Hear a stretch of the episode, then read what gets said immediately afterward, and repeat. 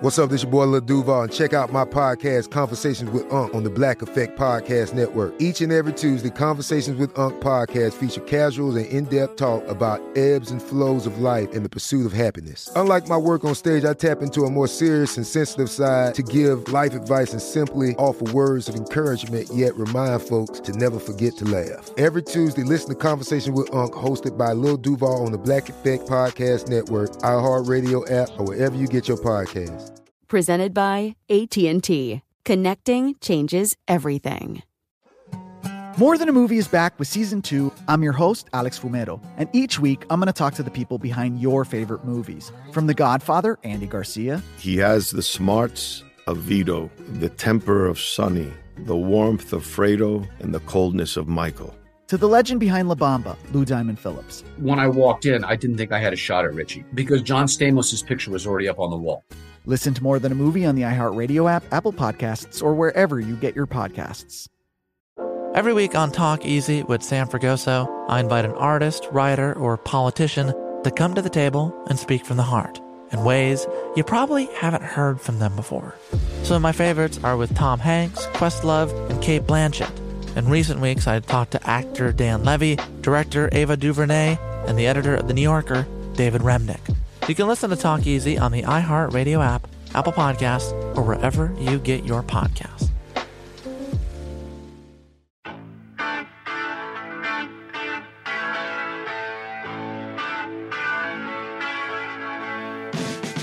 Welcome, welcome, welcome to the Bob Lefsetz podcast. My guest this week is Andy Slater. You know him as a manager, a record company executive. Now he's got another feather in his cap. He is the writer and director of the new movie Echo in the Canyon. Andy. Hi, Bob. Good to see you, man. Okay. So how'd you come up with the idea for this film? Well, I was a journalist, you know, in the late '70s and, and '80s, a rock critic, and and the idea of the of people listening to each other and these records being traded uh, back and forth was always there. But you know, you come to a point in your life where you sort of reflect back on what you've done, as uh, you know, in an attempt to go forward.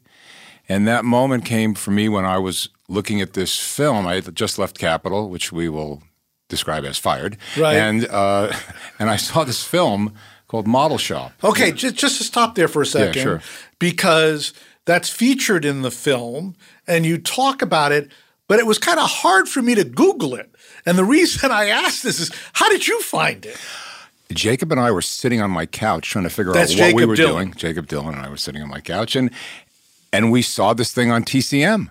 Oh, really? So it was completely random. And you know, in the in the film, we start seeing all these places where we would go all the time, and it was like, you know, the farmers market in in La Brea and Santa Monica, and and it just looked beautiful. It looked like, and it was not, you know, shot in 1967 by a French director named Jacques Demy, and and it reminded us of you know, the reason that we came here and the beginnings of the music scene. You know, you never know how something's going to inspire you. And so That's this- for sure.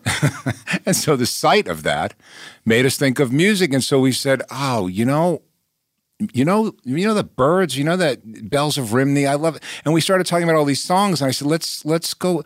What if we do a record of these songs? And, and Jakob was like, well, which songs? And then we got out a guitar and we started listening to the songs, and and that and then it evolved from there. Okay, do you play the guitar? I do. How well? Well, I've been playing since I'm 14, and Peter Buck from REM and I had a band. Wow. How did that come together? Well, we were the only two guys at Longstreet Hall at Emory University that had guitars, and and I had a Carlo Robelli Stratocaster, which was the cheap Sam Ash version. You know, I had a Hendrix White, and and Peter had a real Fender Stratocaster. And so we would jam, and you know, in, in our in our dorm, and and it's funny because we would, you know, we would play like in the midnight hour, and you know, when you're jamming with somebody, I play chords, and then you play lead, and then you play chords, and I play lead, and everything Peter did sounded like Last Train to Clarksville, and and he made a career out of it, you know. Okay, and- but when did you realize this was not your path? well, I. You know, it all goes back to the hot tuna story, Bob. You know, right. I mean, this it- week, but tell our audience is not here uh, as part of that story. Well, a, Yeah, tell it. Tell Okay, it. It's a good okay, story. Okay. So in 1975, uh, my friend Larry Dale and I, who were freshmen at Emory University, wanted to go see Hot Tuna play. And they were playing at the Agora Ballroom in, in Atlanta. And we said, look, we got to go down there at 5 o'clock. We got to get online early because we want to be in the front. So we got there at 5 o'clock, and it looked like nobody was there. I thought they canceled the show. Maybe that's how they do it in Atlanta, but at least in the 70s. So we went we went around to the back and and we saw these boxes that said Jefferson Airplane on them. And we said to this guy, "Hey, are those official Jefferson, Jefferson Airplane boxes?" And the guy said, "Yeah, you want to lift them up those stairs?" And I said, "Could we?" so, so Larry Dale and I, we lift the boxes up the stairs and you know, we load their gear in and I say to the guy, "Hey, do you think if we come back after we could we could carry these boxes out? The guy goes, sure, yeah, yeah, yeah. so, so we're all ecstatic. We are lifting Jefferson Airplane boxes. Anyway, after at the end of the night, we help them load their gear, and we say, look, you guys are playing at the Academy of Music in New York. Do you think you would get us in next week if we come and help you know, help you load those boxes? They said, yeah, look, if you're there, sure, we'll get you backstage. Because Vinny, the guy who was the, the roadie was a guy named Vinny Del Bono, and he was from New York, and, and we became friendly and, and, you know, got drunk together. Anyway, we go to New York, and I am standing backstage, and I say, to Vinny, you know, you guys don't have any tour jackets. Like you don't have any satin jackets. Like everybody has satin jackets now. I have an idea to make a satin jacket. If I give you one, will you show it to Jorma? And he says, yeah, sure. So the next day I go to Paragon Sporting Goods on 17th Street. I go downstairs and say, hey, I want to make a baseball jacket can you point me in the direction of the guy who does that? And they point me downstairs, and I say to the guy, look, I want to do it like San Francisco Giants colors. I want a black satin jacket, I want orange stripes, and I want Jorma, this is the name on the back, and I'm going to draw you the logo, and this is what the logo looks like. And can you have the guy do that and send it to me? And I give the guy the money, and he sends me the the the, the prototype in Atlanta, and I send it to Vinny, and I get a phone call. Vinny says, Jorma loves the jackets. We want 25, and you can ship them to me. And I said, no, no, no, I want to bring them out. And so, so of course, I whack up the price of the jackets to pay for my plane ticket and, and, get me a little spending money. And I go out there and they take the jackets. But what that leads to is, you know, a a kind of friendship with Hot Tuna. And when Hot Tuna breaks up, I ask if I can interview Jorma for my school paper. And I interview Jorma At the school. time, are you already writing for the school paper? I think I wrote a record review. Okay. You know, and for the Emory Wheel. And Jorma lets me interview him, and I, you know, thought this is it. This is the pinnacle. You know, I've got the hot tuna breakup story, and I and I send a letter to Jim Henke, who was the music editor of Rolling Stone at the time. Say, I've got the exclusive. If you want it, you know, I sent one of those schmucky letters anyway, which which didn't get returned. But uh, anyway, so that started my path in you know in in journalism, and as it relates to Peter Buck, when REM you know, Peter, we graduated. He moved to Athens. He started this band, and I wound up writing the first story about them in the Atlanta Journal Constitution because I eventually went to work there. I was very lucky.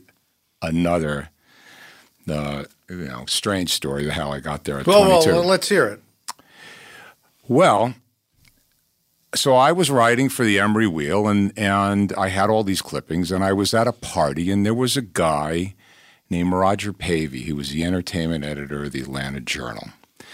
And he said to me, I, I, you know, we were at this party and, and, and I had this weed. And I said, hey, you know, you want to you want to smoke some weed with me? And the guy didn't really know who he was, and he said, "Yeah, you know." And it turned out this is who he was. And I said, "Look, you know, I'm writing for my school paper. I'd like to do some reviews for you. Can I send you my clippings?" And he said, "Yeah, yeah, sure, kid, send it to me." So I got my clippings together. I sent him to Roger. I didn't hear anything. Three weeks later, I call Roger up at the paper. I say, hey, it's Andy Slater. I sent you my, my clippings, you remember? He says, oh, yeah, yeah, yeah. Hey, you got any more of that weed? I said, yeah, yeah, yeah. He goes, all right, well, meet me at Manuel's Tavern. And, you know, we'll, we'll, you know, we'll talk about this. So, needless to say, they started assigning me reviews. And, and how much was a review worth back $40. Then? Okay. Actually, not bad. Uh, you know, I mean, at that time, forty dollars was like a hundred bucks, right. so so it was good. And that event, they liked my writing, you know, and and so they started giving me more assignments, and and one of the assignments that I got was, you know, to cover to cover the Athens music scene, and I wrote the story about REM, and then eventually wrote the first story in Rolling Stone about REM, the New Faces piece. But so that's really the the guitar okay, let's, playing let's go. portion. Let, us go a little bit slower. Okay. So when you're at Emory, do you know you want to be a journalist? No.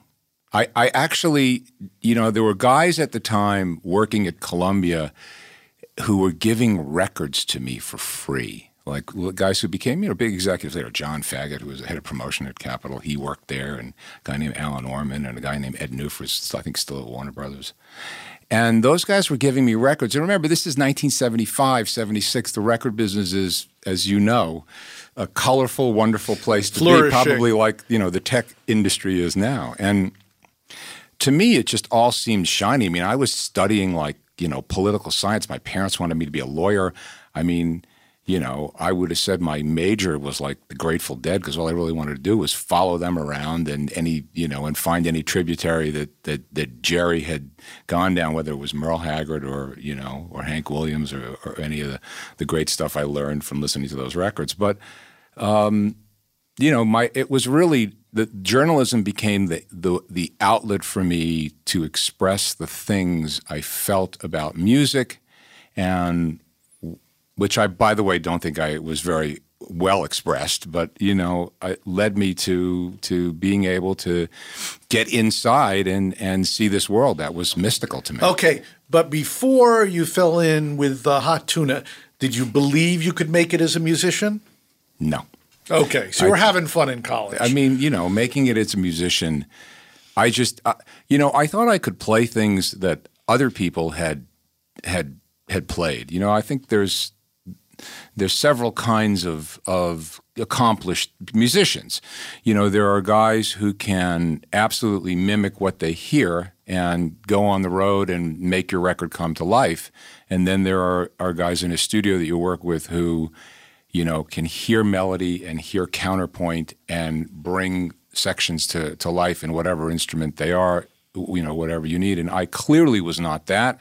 So as somebody who was just mimicking what I heard, I, I kind of felt like you know tracing paper fake, so I really didn't do anything. But all that. through the ensuing forty years, you've continued to play the guitar. Well, yeah, I actually, I, I have a, I have a band which uh, which which we play.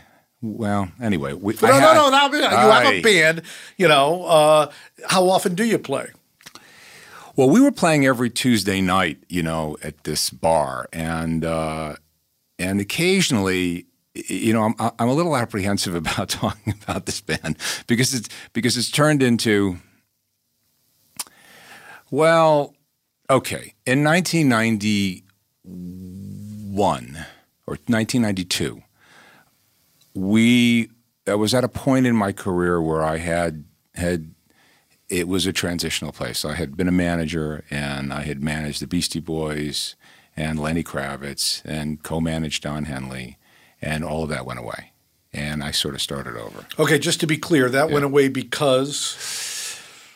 Well, I think each of those situations, you know, being a manager sometimes has a lifespan, and sometimes you, you know your part in it is one thing, and the part in it is that it just it just you know it it it it evolves that way. I, you know, in the in the case of Lenny Kravitz, I think he was used to having a very hands-on, day-to-day personal manager that would do the, those kinds of things. And for me, management was was a as a partnership was a creative partnership, you know, as much as it was a business partnership. And I, I think Lenny was just getting used to having somebody other than the guy he had been friends with forever, and I wasn't really going to do that. Um, you know, the, the with the Beastie Boys. It was it was one of the most amazing, you know, times of my life because I was around the making of Paul's Boutique, right? Which was legendary, which is just an incredible record, and they, you know, were and the surviving members still are, you know, just so brilliant. Um, and that was, I think, that record was difficult because it was coming off the heels of uh, a huge success at Def Jam. Licensed Ill. A Licensed Ill. And, and you know, they had expectations of what they wanted to do, and they made a record that was completely groundbreaking and outside of any uh, a- any place to fit in radio to drive it. I mean, Hey Ladies, you know, is one of the great singles, and that artful synthesis of all of those styles that are in that record. Uh, at that time, just didn't was not a follow up to hit Fight for Your Right to Party, as you know, and as you so eloquently in your column stated many times. You know, radio listeners often want to hear something that sounds familiar to them and it drives the business of radio. And if you don't fit into that format, unless you have a very powerful uh, machine behind you that can keep a record on the radio till it tests well, at least at that time, you're going to have three weeks and you're going to be done.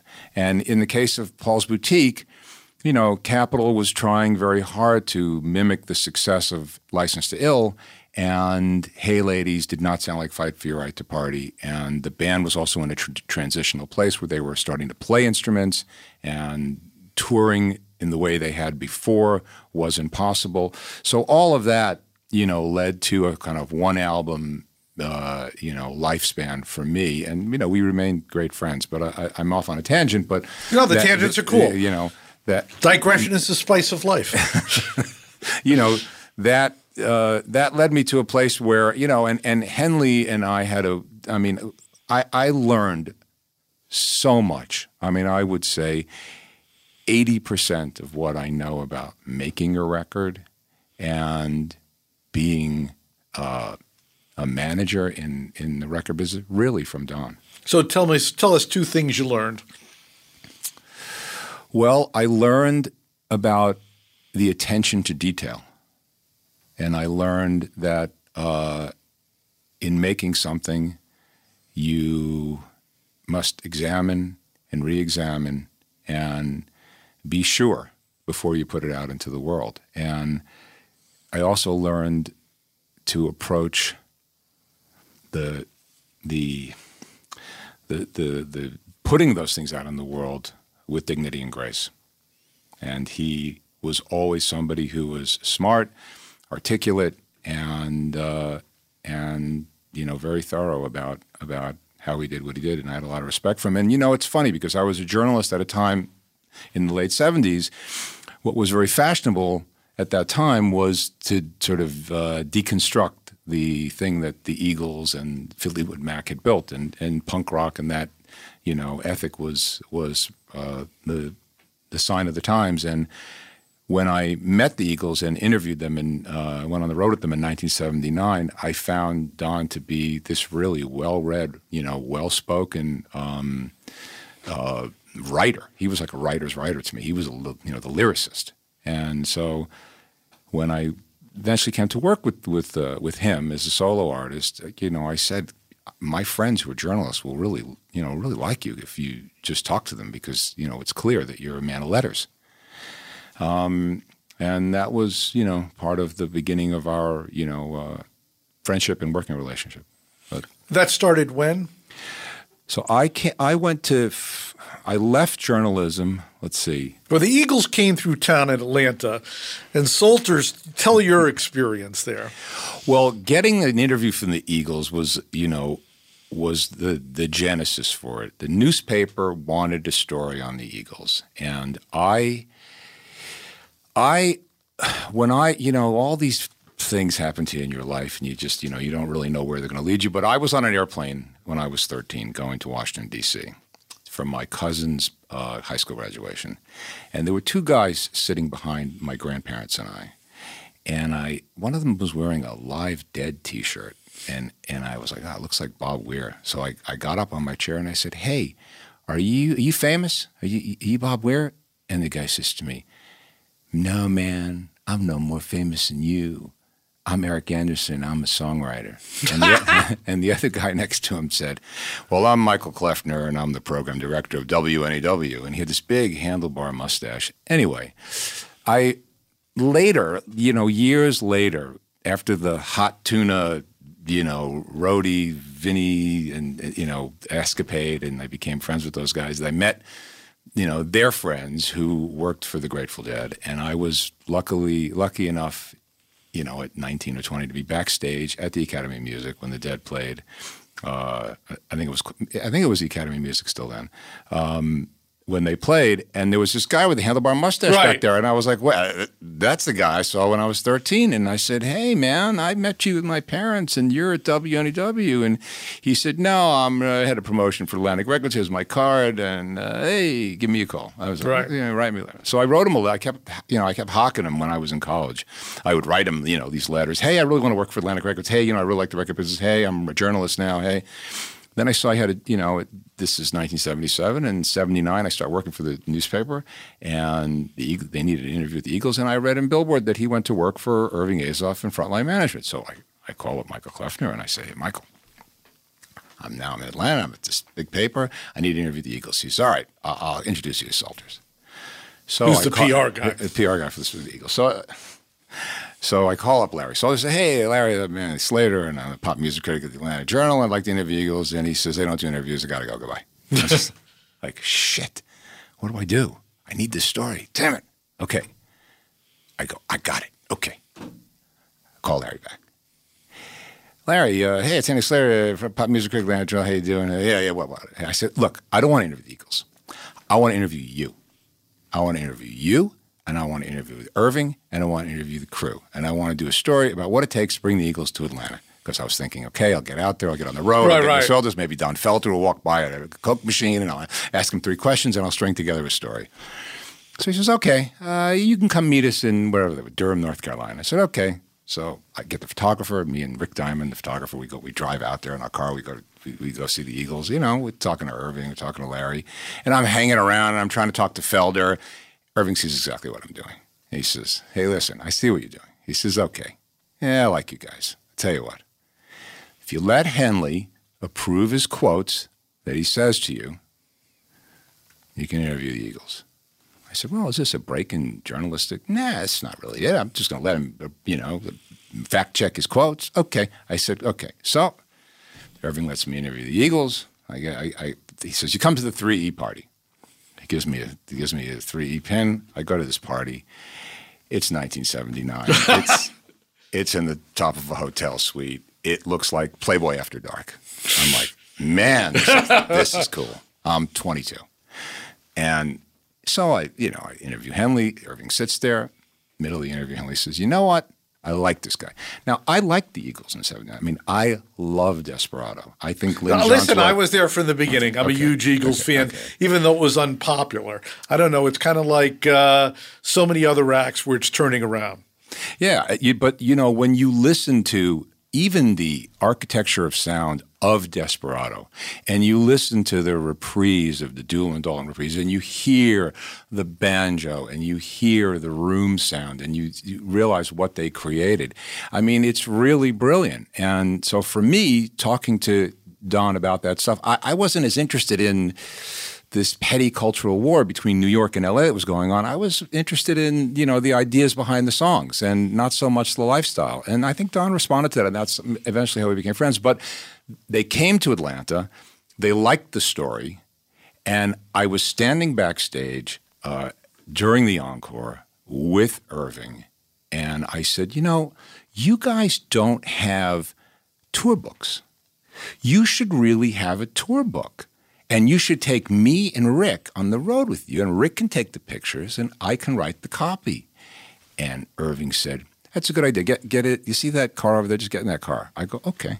So me and Rick, we get in the car. And the next thing I know, there's 12 cars in. We're pulling out of the Omni and we're at an airport. And Irving says, Get on that plane. I said, Well, w- my car's at the Omni. What do I do? He says, Don't worry, we know the Omni. Next thing I know, I'm in, I'm in Cleveland. Rick and I have no luggage, only the clothes we're wearing, and we were on the road with the Eagles. And Rick eventually took the pictures, and I wrote the copy, which Solters edited, and it turned into nothing. But you know, they did the tour book, and and you know that was the beginning of my friendship and relationship with Larry and Irving, and ultimately they they did introduce me to you know Jan Wenner, and and I eventually became a writer for Rolling Stone and for Billboard and for People, and really, you know they they like gave me the imprimatur, like this guy's cool, you can you can talk to him, and he's not gonna you know jerk you around for sensationalism. So. You know that was just that portion. Okay, so how do you make that transition from writer to business person? awkwardly. Um, I so Solters had a job at Frontline, and his job was Frontline was the management. yeah. Frontline management.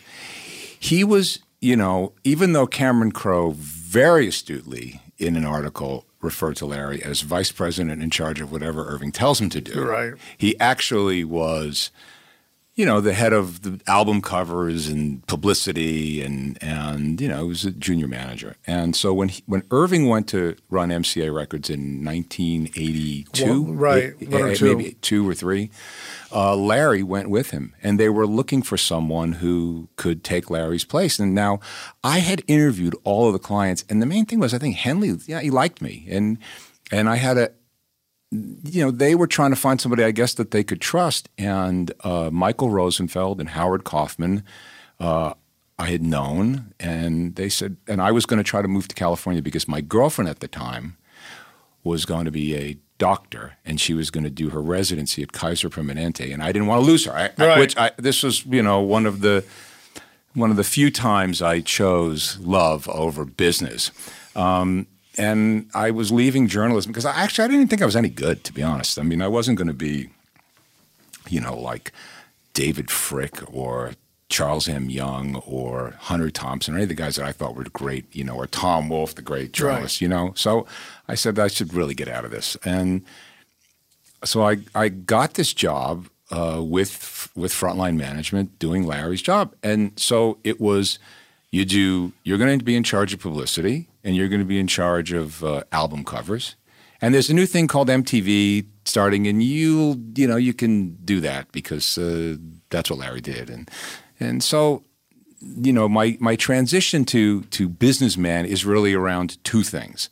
One is I'm going to make videos, and the first one of the first videos I make is with Henley, and I had seen this French. Uh, there was a French artist named Axel Bauer, and there was a song called Cargo.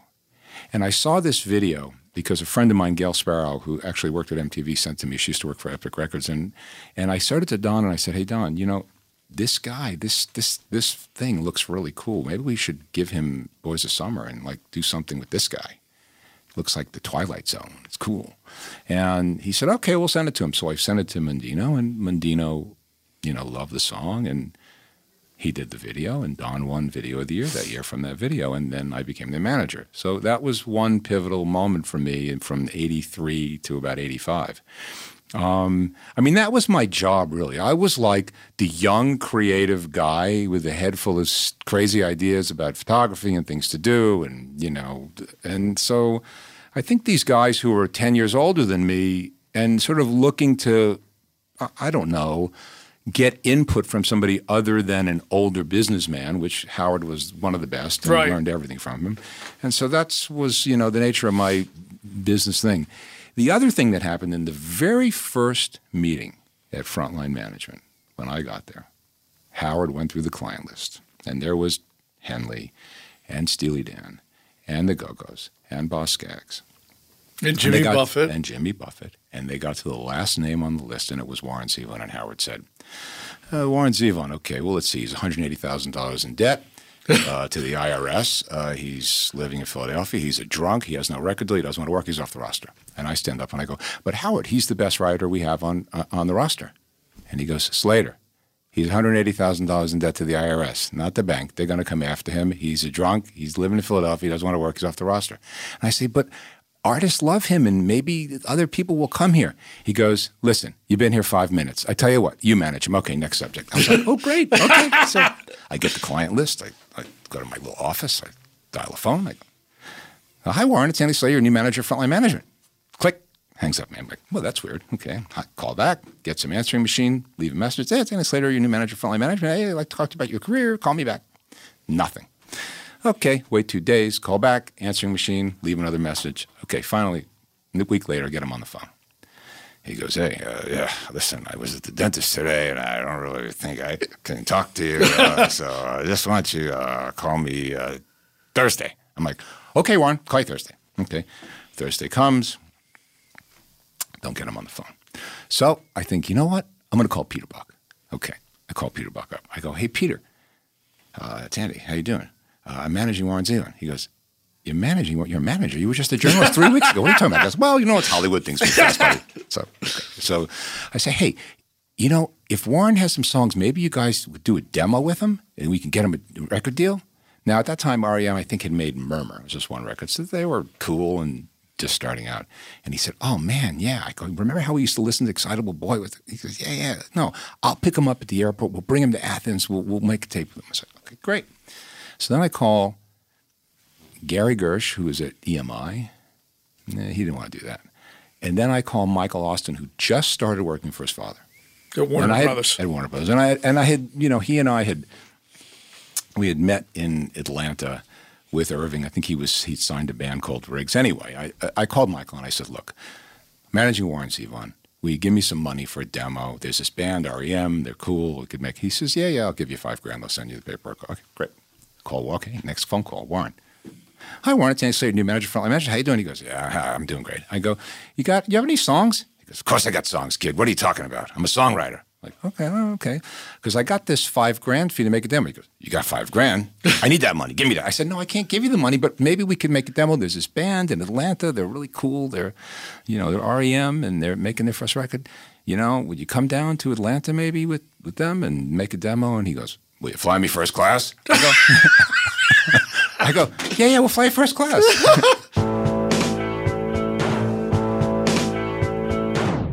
Snakes, zombies, sharks, heights, speaking in public.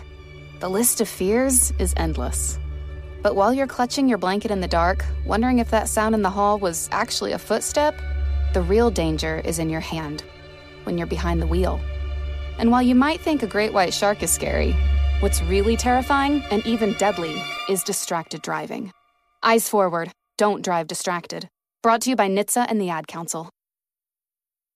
Welcome to season nine of Next Question with me, Katie Couric. It is 2024, and we're going to get through this together, folks. My campaign promise to all of you here on Next Question it's going to be a good time the whole time, we hope. I have some big news to share with you on our season premiere featuring Kris Jenner, who's got some words of wisdom for me on being a good grandmother, or in her case, a good lovey. you know, you start thinking of what you want your grandmother name to be. Like, are they going to call me grandma like I called my grandmother? So I got to choose my name, which is now Lovey. I'll also be joined by Hillary Clinton, Renee Fleming, Liz Cheney, to name a few. So come on in and take a break from the incessant negativity for a weekly dose of fascinating conversations. Some of them, I promise, will actually put you in a good mood. I loved it. Your energy and joy. I'm squeezing every minute I can for you out of this season of Next Question. Last question, I promise. You have to go, I have to go. but it's been so fun, and I can't wait for you to hear it. Listen to Next Question with me, Katie Couric, on the iHeartRadio app, Apple Podcasts, or wherever you get your podcasts. Hi there, I'm Bob Pittman, Chairman and CEO of iHeartMedia. Welcome to Math and Magic Stories from the Frontiers of Marketing. This week, I'm talking to acclaimed musician and entrepreneur, Mr. Worldwide himself, Pitbull. A lot of artists in general, people that are very creative, sometimes tend to overthink. That's one of my number one rules. Don't ever overthink. You can think ahead, but don't overthink. And what I mean by that is when they start to write a record, they're like, oh, that's not the line. Oh, that's not this. Oh, it's not that. And everybody has a creative process. I'm not knocking it. For me, I just let it flow. In these exciting times, we're looking to the math, the strategy and analytics, and the magic, the creative spark, more than ever. Listen to Math and Magic on our very own iHeartRadio app, Apple Podcast, or wherever you get your podcasts. So we fly him first class. Peter, I call Peter. Peter picks him up at the airport, takes him out to Athens. Two days later, I call Peter. I go, "Hey man, how's it going?" He goes, "Well, you know, the songs are good, but Warren he teaches us the songs, and then he kind of takes a nap." and I'm like, well, "Were you guys working like really late, three a.m.?" No, like three in the afternoon. I go, "Oh, he must be drinking." He goes. Well, I don't know. It, will be fine. Don't worry. It, I said, okay, man. He goes, I tell you what, we're going to do a show at the 40 Watt Club this weekend. You should come down. I was like, oh, great. Okay. So I got my little haircut, my little jacket, my little tie. I'm now a manager. I'm, you know, go down to Athens. I go down, go down to Athens. Go walk into the dressing room before the show. Warren's in the corner. He sees me, and he walks away. I'm like, ooh, that's weird. Huh? Maybe it's pre-show jitters. All right, maybe I'm not gonna maybe I won't bother him. So they play the show, and it's all great. After the show, I see him in the dressing room, and I walk towards him, and he walks out of the room. And I'm like, That's, this guy's definitely really avoiding me. So I'm standing in the dressing room, and somebody point, pats me on the back and says, Hey, Andy Slater, you're back in Georgia. What are you doing? All of a sudden, I feel these two arms grab me and turn me around. He goes, That's who you are. He thought I was from the IRS. He thought I was coming after his money. so, because I looked like, you know, a complete nerd. But that led to my, you know, relationship with Warren, which was really, you know, one of the great, the great things in my in my working career. And eventually, you know, I got him out of Philadelphia. And why was he in Philadelphia? well, he had fallen in love with a DJ named Anita, and I think she was the inspiration for the song "Reconsider Me."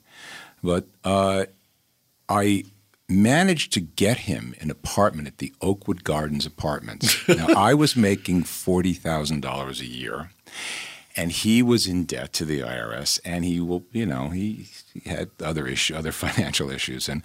But I signed in this apartment, and I would get these calls from the out there in the valley by the Well, it was on. It was on uh, Barham. Yeah, I- exactly. okay. So you know, and it was where it was like a transient kind of place where actors were auditioning for something, came in for two days. Anyway, I got him an apartment there, and all kinds of shenanigans were going on. He was shooting a gun off in the department, like oh, crazy stuff, and you know. But eventually, I, I- realized I had to get him a car, and you know, there was the we the the frontline management was in the Atlas Leasing building, and somehow I managed to convince the daughter of the owner of the Atlas Leasing company to get Warren a Corvette. Oh God! So Warren had a gray Corvette. I got Warren a gray Corvette, and you know he had his apartment, and I kept giving him money, and, and he he was playing me these songs, and they were amazing, and I I worshipped the guy. I mean, he was, you know, Warren Warren was really the writer's writer. He was like the he, was like the Lew Archer or the Philip Marlowe to me of the L.A. scene, and uh, you know, and, and, probably to to a lot of those guys, to you know, to Don Henley and to J.D. Souther, and obviously to Linda Ronstadt, they had tremendous respect for him as a writer. You know, all of his songs, there was never a, wasted word in one of those songs. You know, he used to say, he said, you know, when I go for the uh, when Henley goes for the high note, they give him the Grammy. When I go for the high note, they give me the Heimlich maneuver. but eventually, you know, I got him a record deal, and eventually helped him get sober. I mean, I How did you get him sober? well, I mean, he the, the he came with all these kind of crazy ideas. He'd have like a you know. He had a Polaroid camera that he decided he was going to take a Polaroid of all of his prescription drugs so that when the cops stopped him, he'd just whip out the Polaroid when he was loaded and couldn't walk the line. He'd just say, Look, I got the thing, you know. But there was all these, this stuff eventually. I think that's something that, you know, he came to himself. And I was just trying to find a place to, to, to get him to that would, you know, he would embrace the idea of being sober. And, and I just remember driving him around to these rehabs and, and, and he would, you know, I- remember sitting in one rehab with him, you know, near Fox Studios. I forget the name of the place, and you know, we were sitting there in the in the reception room, in the intake thing, and there was some guy in the room, and he looked over at the guy looked over at Warren and me, and he said, "I drank the lie. I drank the lie." And Warren looked at me and he said, "Let's get out of here. I'm not going in this place with these kookaboos." You know. But eventually, eventually he got sober, and you know, through his sobriety, great things happened as they do for people who. Okay, know, so while you were there, you started off 180 grand in debt. Did you ever make any money? Did Frontline did it ever turn around so they made money? Well, I will tell you something, and this is the great thing about Howard Kaufman, who I miss every day.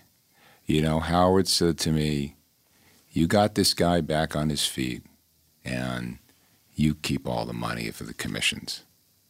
And you know, I mean, like people don't know what kind of guy that guy was. You know, he was a very tough businessman. I mean, you know, I think if you were a promoter, you probably, you know, had had a lot of issues with, uh, you know, with how he did, how he extracted money from you. But you know, he fought for his clients, and he taught me so many things, man. He taught the first thing, you know, he taught me. He said, "Your word has to be good." He goes, "If you tell a guy that he's got something, that's it." And, and I never really had any contract with Howard, any papers, and you know, and in all of our partnerships, whether we worked on Don Henley or the Beastie Boys, whatever, whenever he said this is the deal, it was a deal, and you know that's not always the case in, in the music industry, as you and I know it. So, so Howard was really, really a, a huge influence uh, for me, and uh, and I miss him. But but but but Warren, yeah, but Warren did make money, and Warren did get out of debt, and Warren did all the things that you know people do when they get sober, cleaned up all the wreckage, and and had a and had a great you know second run of his of his career, and and we we made a record with REM uh, for Virgin called Sentimental Hygiene, and uh, I I was a producer of that record, but when I was working on it, I didn't know I was a producer. You know, I had played music with Peter Buck, and we so I knew like when a song was too fast or the key might have been wrong or maybe there was too many bars in the turnaround between the first chorus and the second verse, you know, things like that. And I was just saying, hey, this sounds fast. Hey, this sounds. So I was in the studio all the time because they were my friends, and I, I was saying to Warren, I think he was going to do a song called Boom Boom Mancini, and I said, Warren, you know, it's really, it, it seems like it's a piano song. It's not, you know, and I, so I was saying these things, and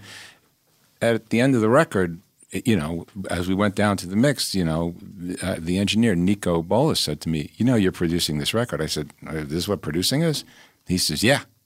And so, you know, Warren, that was the beginning of making three records with Warren and a career of, you know, working as a record producer, taking the things that I'd learned from watching Don Henley make records and the things that I learned from Niko Bolas engineering records and Greg Ladanyi engineering records and applying them to the things that I thought I heard that I couldn't play, but I could find other people to play. Okay. How does it end with Warren? Well, it ends in 1991 when I get to a place where I have a little traveling problem, where I can't really leave my room that much. You know, I, I was well, since you're being honest about that, yeah. we calling that drugs or agoraphobia? no, it's not agoraphobia. I, I mean, I'm using the metaphor there. I, I, I mean, I wasn't really that happy. You know, I had gotten to these places where I had tremendous success, it seemed like on the outside. You know, I was managing these people, I was making this money. But inside, you know, there was that just that hole and I couldn't figure out why I wasn't happy. And so I was trying to medicate that to to get the right you know the right feeling and really what it was was I just kind of needed uh, to be sober and to not chase it chemically to to be you know to have a sense of serenity and and and peace with myself and and when I went to do that because I don't think I was a the kind of um, drinker or drug user that had the lampshade on their head and didn't have it together. You know, I had a job and stuff, but inside there was a, a, a just a, a, yearning for the noise in my head to to just get to get lower, and uh, and I couldn't figure it out. And so when I went to rehab, I mean, I, a couple of my friends had gotten sober, and uh, and I said, you know, maybe this is for me. Maybe I should try to do this. And and I went to I went to rehab. I went to a, a, a place uh, in the marina, and when I went to the marina, I got a phone call from Warren. You know, I said to him, "Look, man, I got I got to get my shit together because it's just not happening for me." And when that happened, he said, "Look, man, you know, I don't know if I could really have a manager that's newly sober." And and I said, okay.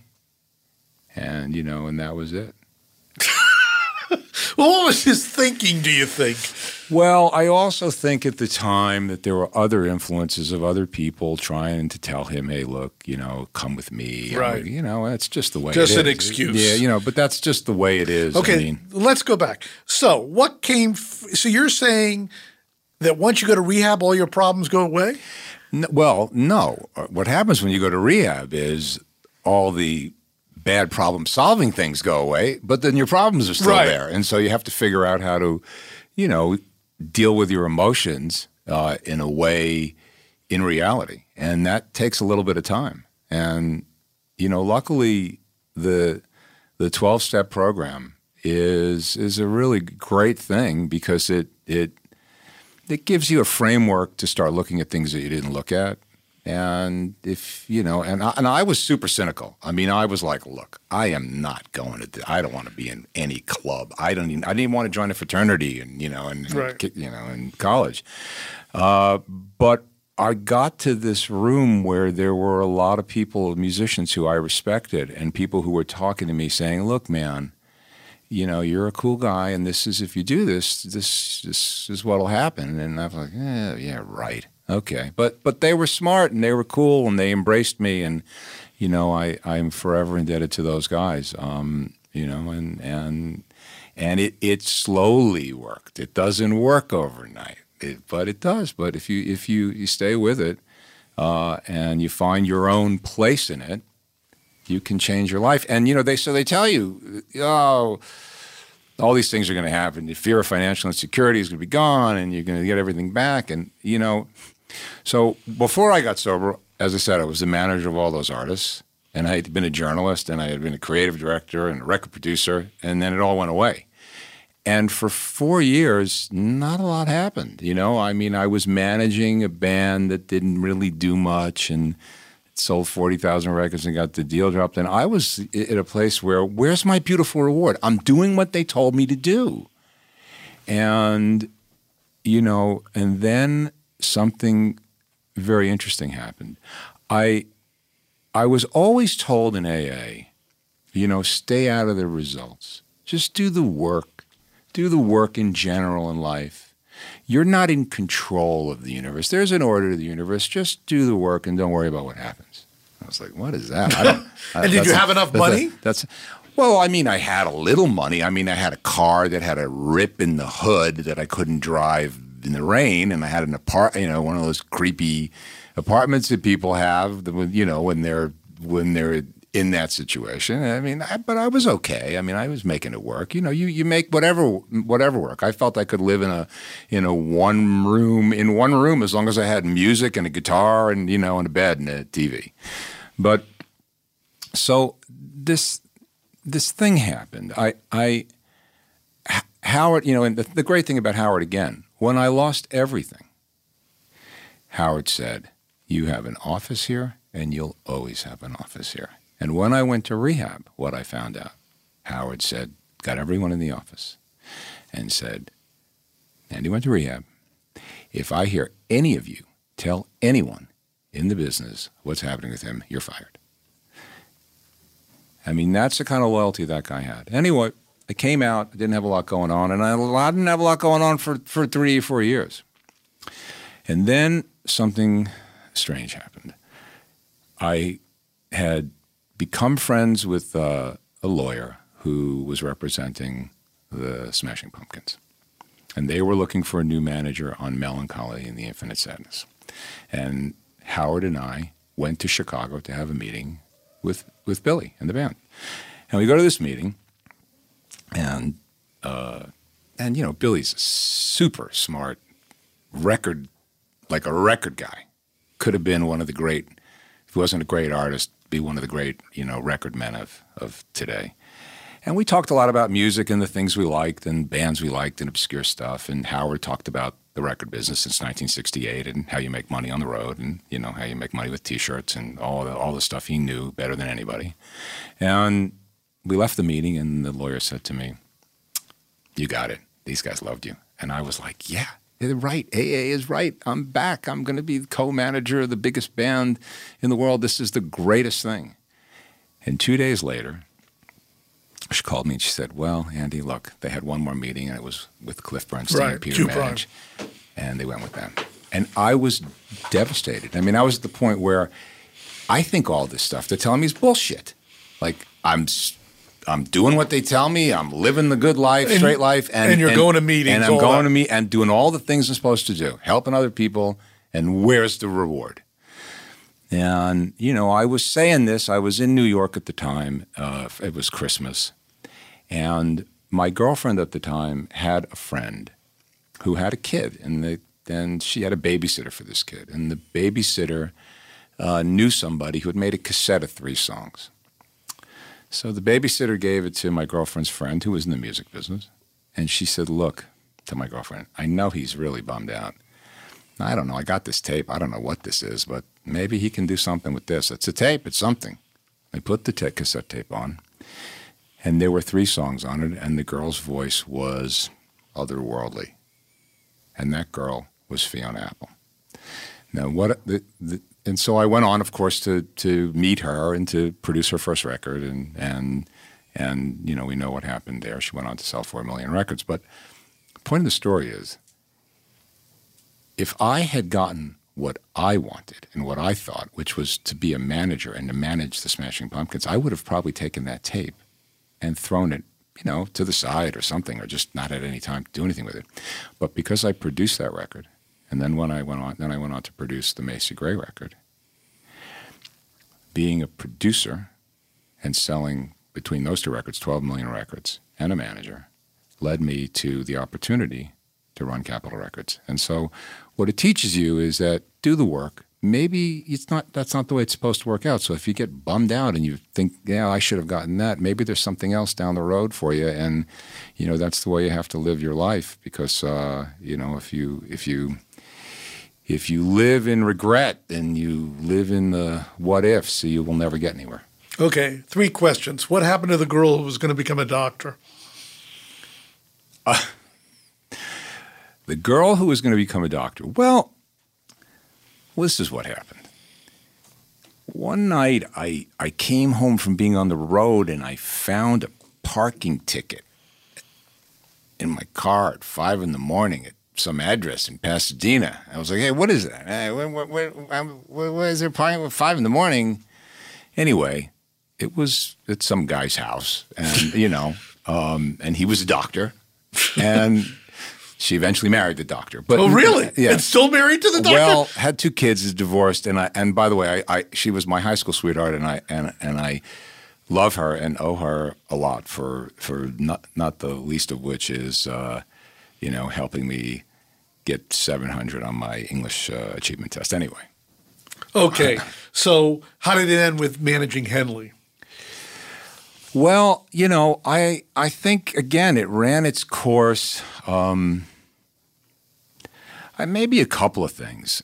Uh, I wasn't that together at that point. It was at the point where I was sort of unhappy, and I also think that, you know, as I was managing Lenny Kravitz, and Lenny Kravitz had a number two hit record with uh, "It Ain't Over Till It's Over."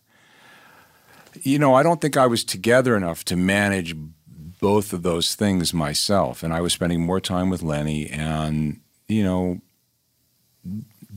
I think that also Irving was coming back from being a record executive and he was coming back to management.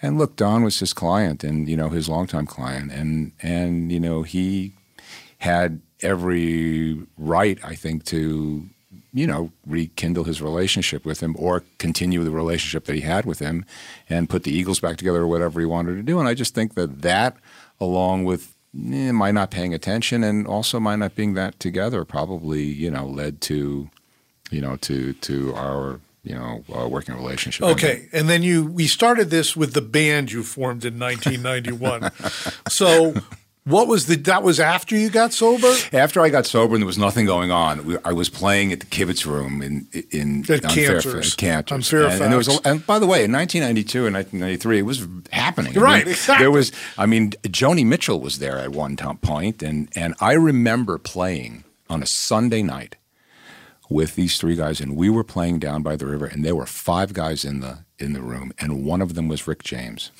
and Rick you know, saw us playing down by the river and had his like one year old baby in his arms. And I, I could, which I couldn't believe, you know, we got up on stage and he sang down by the river with us. I think he was in a band with Neil Young. And so, right. you know, he was sort of smiling. And, but that's the kind of stuff that was, you know, going on. And Mike Myers came once and, you know, people were, I think Rolling Stone wrote an article on like the cover of the music section. They called it "The Last Schmaltz." You know, the sort of rock on rye and, and, and all the bands that were playing there. I mean, the Chili Peppers came there. It was like a whole scene. Yeah, right. You know, in Now- Fairfax. But what happened to, to me, so I was playing with these guys and we were doing a bunch of Neil Young songs. And all of a sudden, you know, room was crowded. There was girls. It was, it was happening on Tuesday night. And this guy jumps up on the stage and he grabs a mic and, and he starts singing. And he sounds exactly like Neil. I mean, he's got it down. So we play a couple songs, and and it's like, and then he just runs off the stage, and I put my guitar down, and I chase after him. I said, "Hey man, whoa, whoa, whoa, whoa, whoa, where'd you come from? What's going on?" He goes, "I sell deli meat to the Canter's. I heard you guys playing." I'm like, like, "Oh my god!" So, so his name was Gary Williams, and so Gary, you know, said to me at the time, he goes, "Yeah, I'll come back. Let's we can jam again." So we start playing, and and Gary says you know, we should form something. And I, you know, I, I can write and I, you play great. And so we started kind of trying to put a, you know, a band together. And I'm like 32 years old, sober, thinking, what am I doing with the rest of my life here? I said, yeah, you know what? I'm going to, I'm to be in the band. I'm going to be in the band. And then, you know, I had a moment of clarity, at which point I realized I wasn't that good at 22. And, you know, I didn't do this with Peter Buck. And probably not good enough now at 32.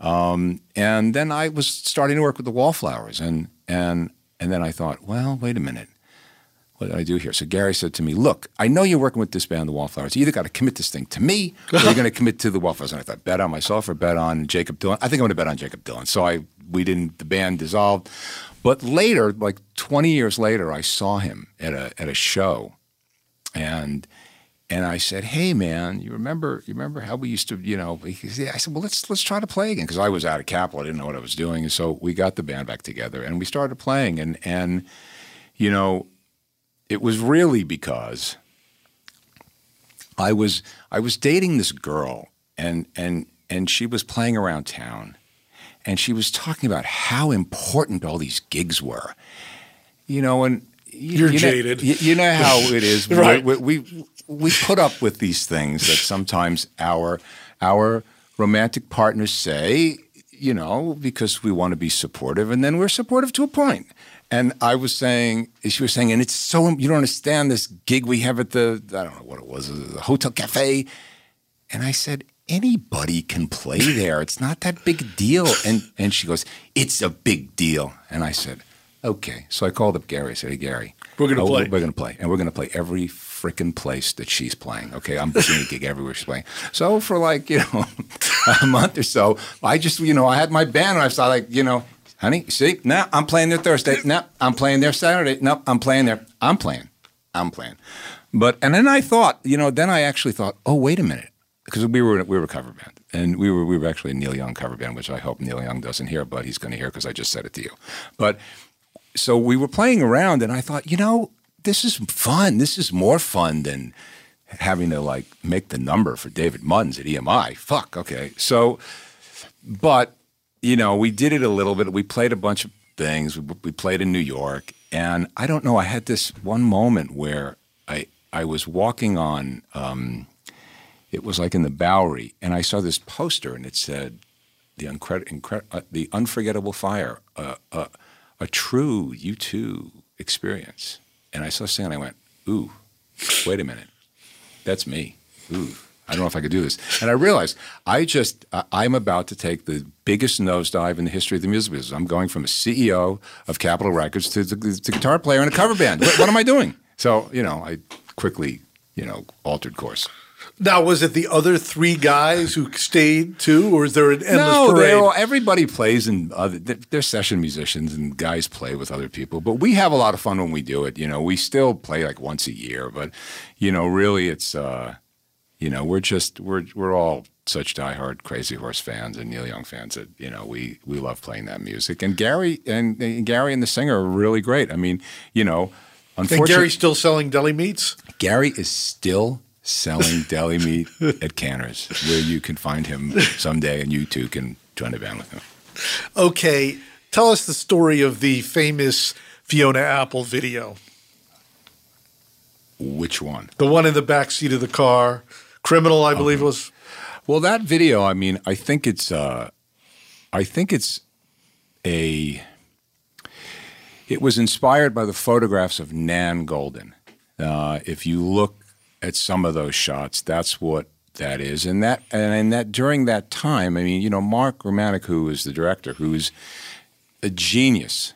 I mean, one of the greats. Uh, you know, always had a point of view that came from a place of art, never a place of commerce. You couldn't talk to him about selling anything. He he was, you know, he was a a very uh, well read uh, and and learned guy in terms of the history of, uh, of photography. And so that video was really based on that.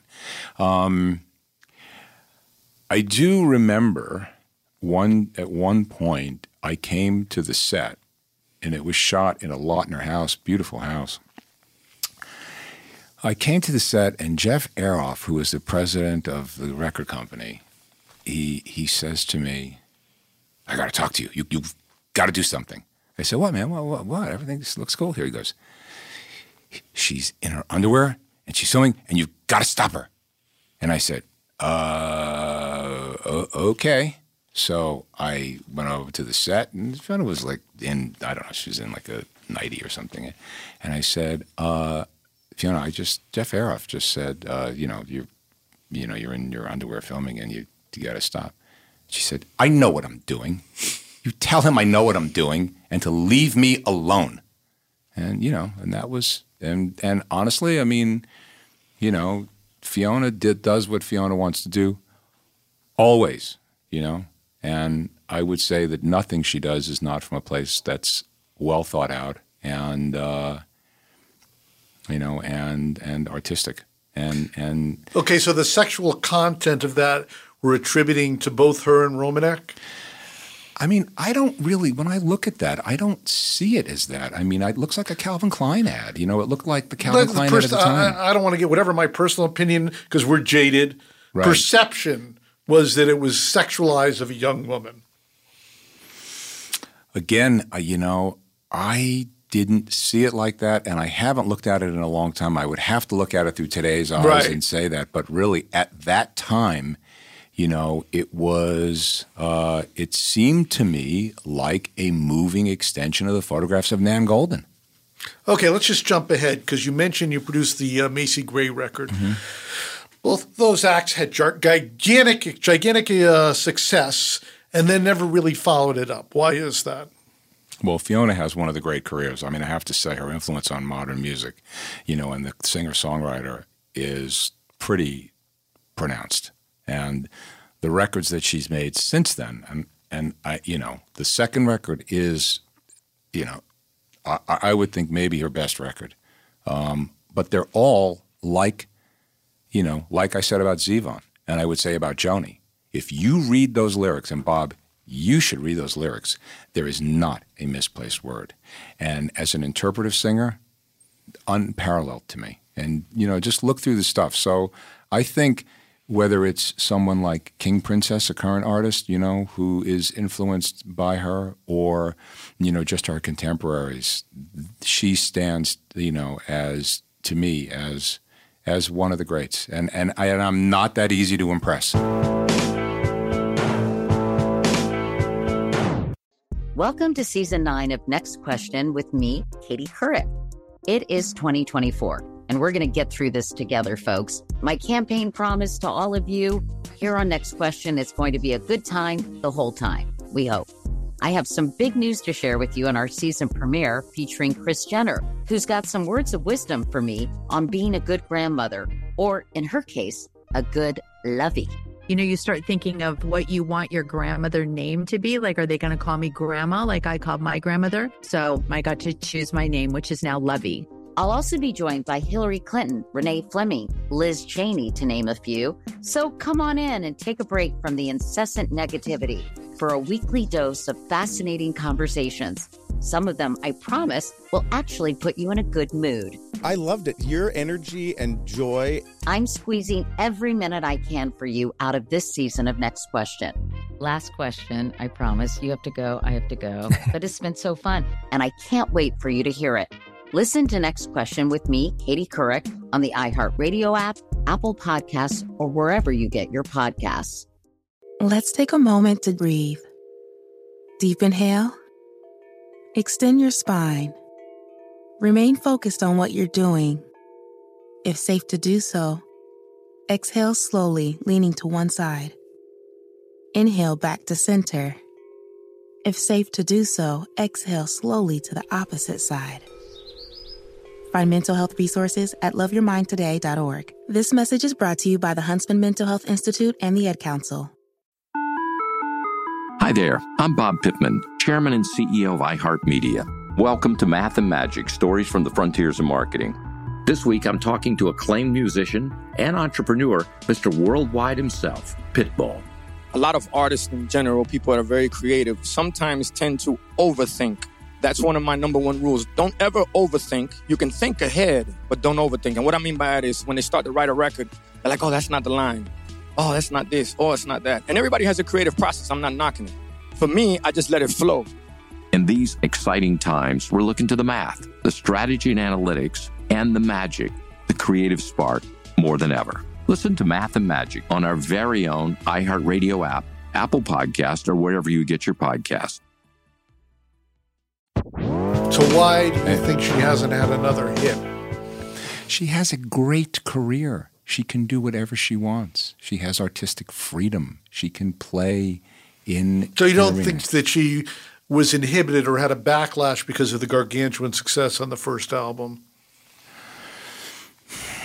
I think that, as you know, and you have often said in your column, the best way to establish a career in the music business is to build credibility first and a base and expand upon that.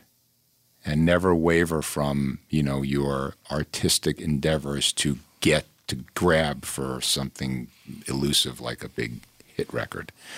Um, sometimes you have a big hit like radiohead had a big hit and but they are they are as good as the success and they decide creatively to go in different directions you know?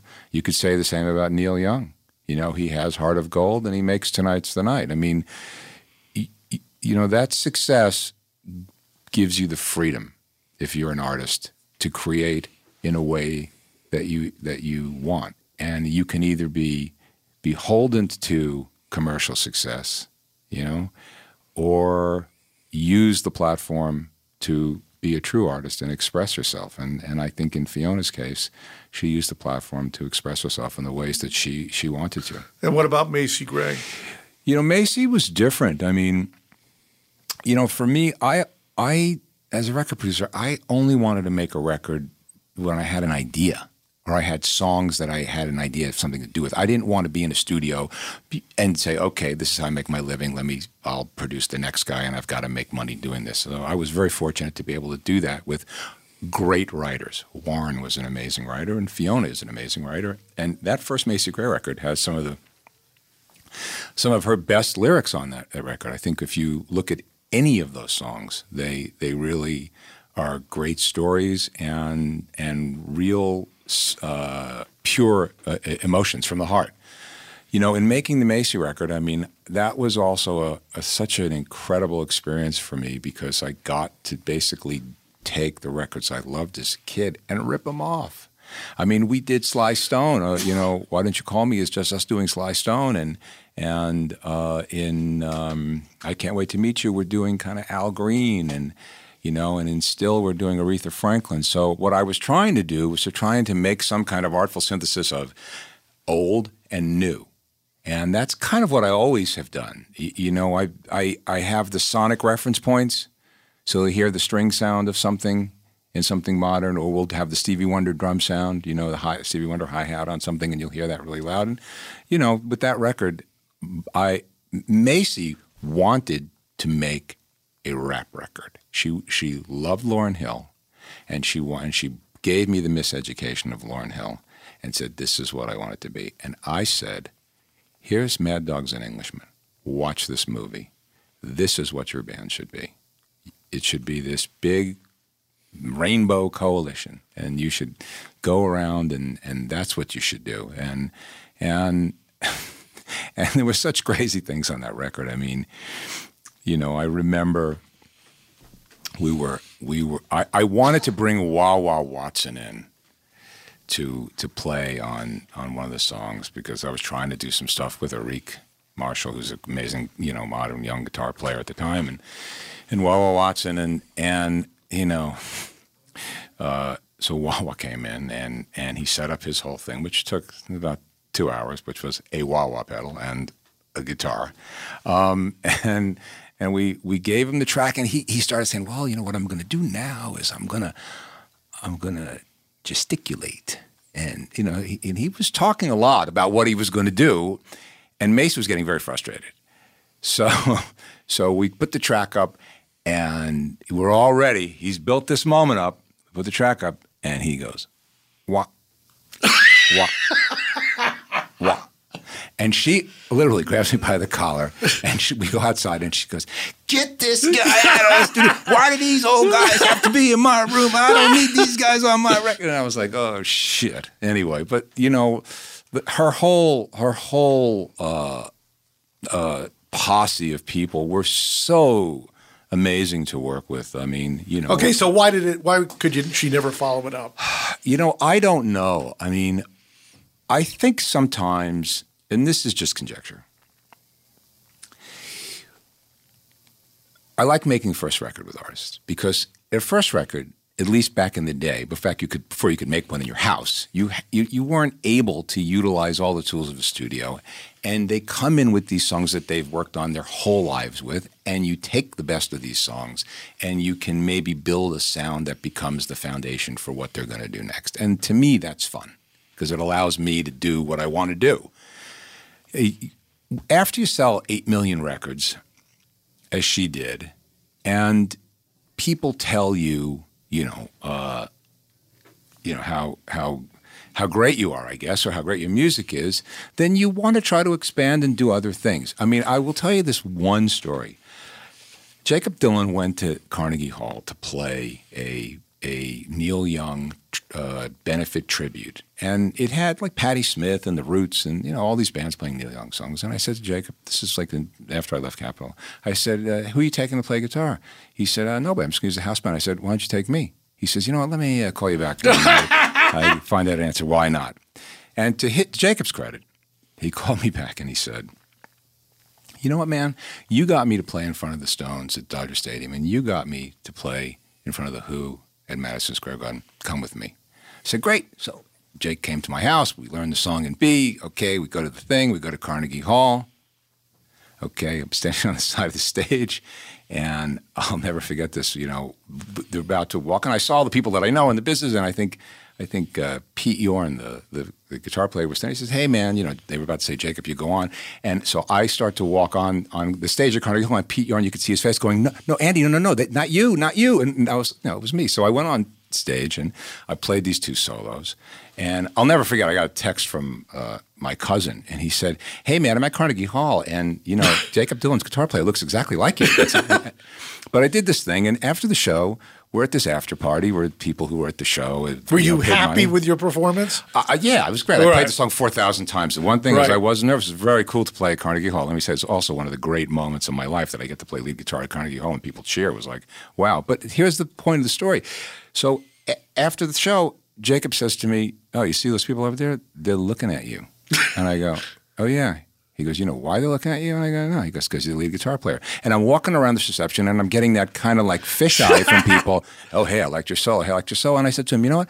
This is why you guys are nuts. If you do this every day, you're gonna you're gonna be crazy." Right. So the point is, if you're whoever and you sell eight million records, and people do that to you every day it has to have an effect on you. And you also want to be in control of your own destiny. And I think Macy wanted to make the record she wanted to make. She didn't want to make that record. And and that's what she did. And whether or not she was able to to, you know, continue the success of eight million records or, or I try as a number one record, you know, who knows what those factors are? But clearly, I think we all get empowered to do things that we shouldn't do. And luckily, you know, some of us in the business world say, I must know my limitations and don't do those things.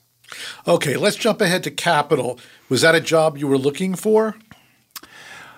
You know, I really never sat in a marketing meeting, let alone ran one. And I was not thinking that was something that I I wanted to do. I had gotten three offers to do it.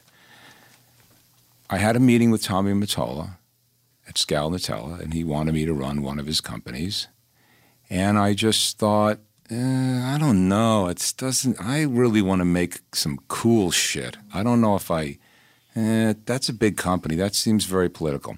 And then when Tom Whalley was going to leave uh, Interscope, and he had signed that deal with Warner Brothers, Jimmy came to me and he said, Jimmy Iovine came to me and he said, you should, you know, you should run uh, Interscope and uh, go see Doug. And I went to see the great Doug Morris, and I had a great meeting with him. And Doug said to me, You know what? I'm going to make Tom Whalley work for you because he was still on his contract. Tom and I were friends.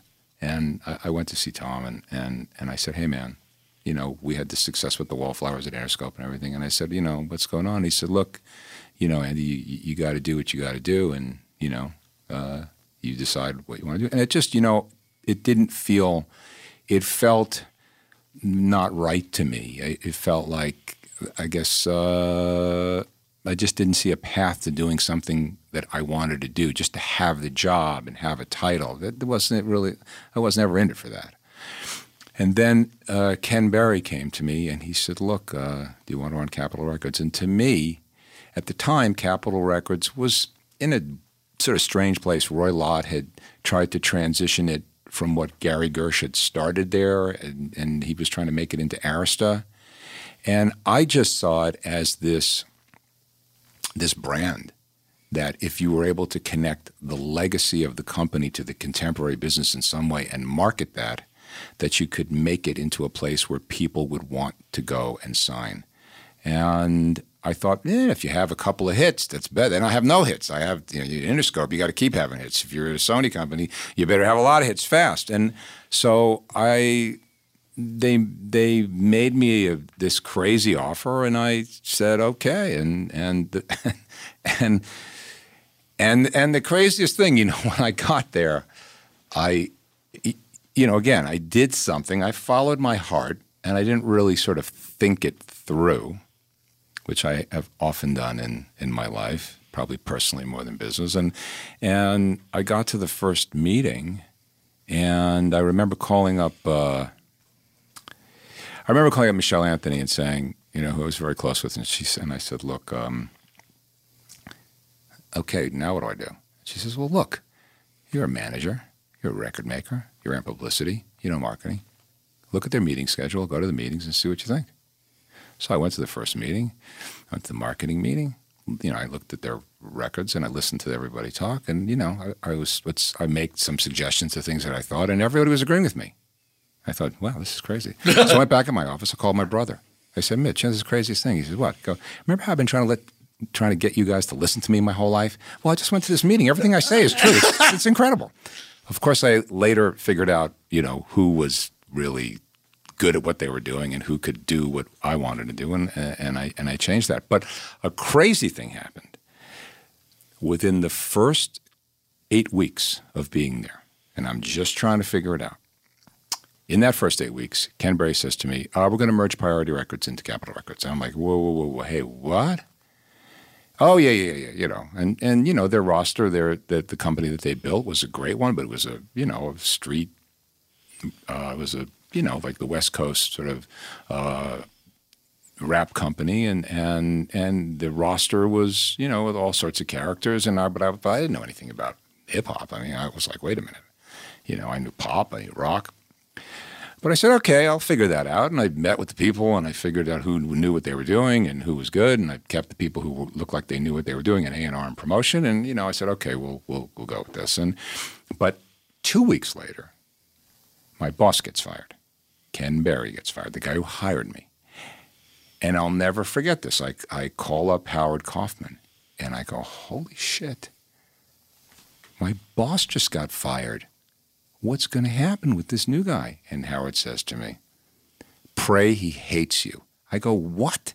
He goes, Have you seen your contracts Slater? They'll have to pay you every dime. And I said, No, no, no, I don't want the money. I want it. This looks, seems like it could be fun. Anyway, so Alain Levy and David Munns came in, and, and, you know, in that first year, I just said, let's just, whatever sounds like a hit, let's just go with whatever records are done. England, these records are done. Good. We'll promote these. I'll sign some stuff. And, you know, in that first year, I think we had, we had Kylie Minogue. We did like a million records. And a band called Dirty Vegas. We did like a half million records. And then I signed uh, the Vines. And, you know, they did, they had a, almost a million records. And Chingy did three million records. And then I took Coldplay because I thought they were good. I went to see them at the Mayan Theater, and I'll never forget. And I said to the manager, you know, I, I, said, look, if the band will do 150 dates in America, we can break the band.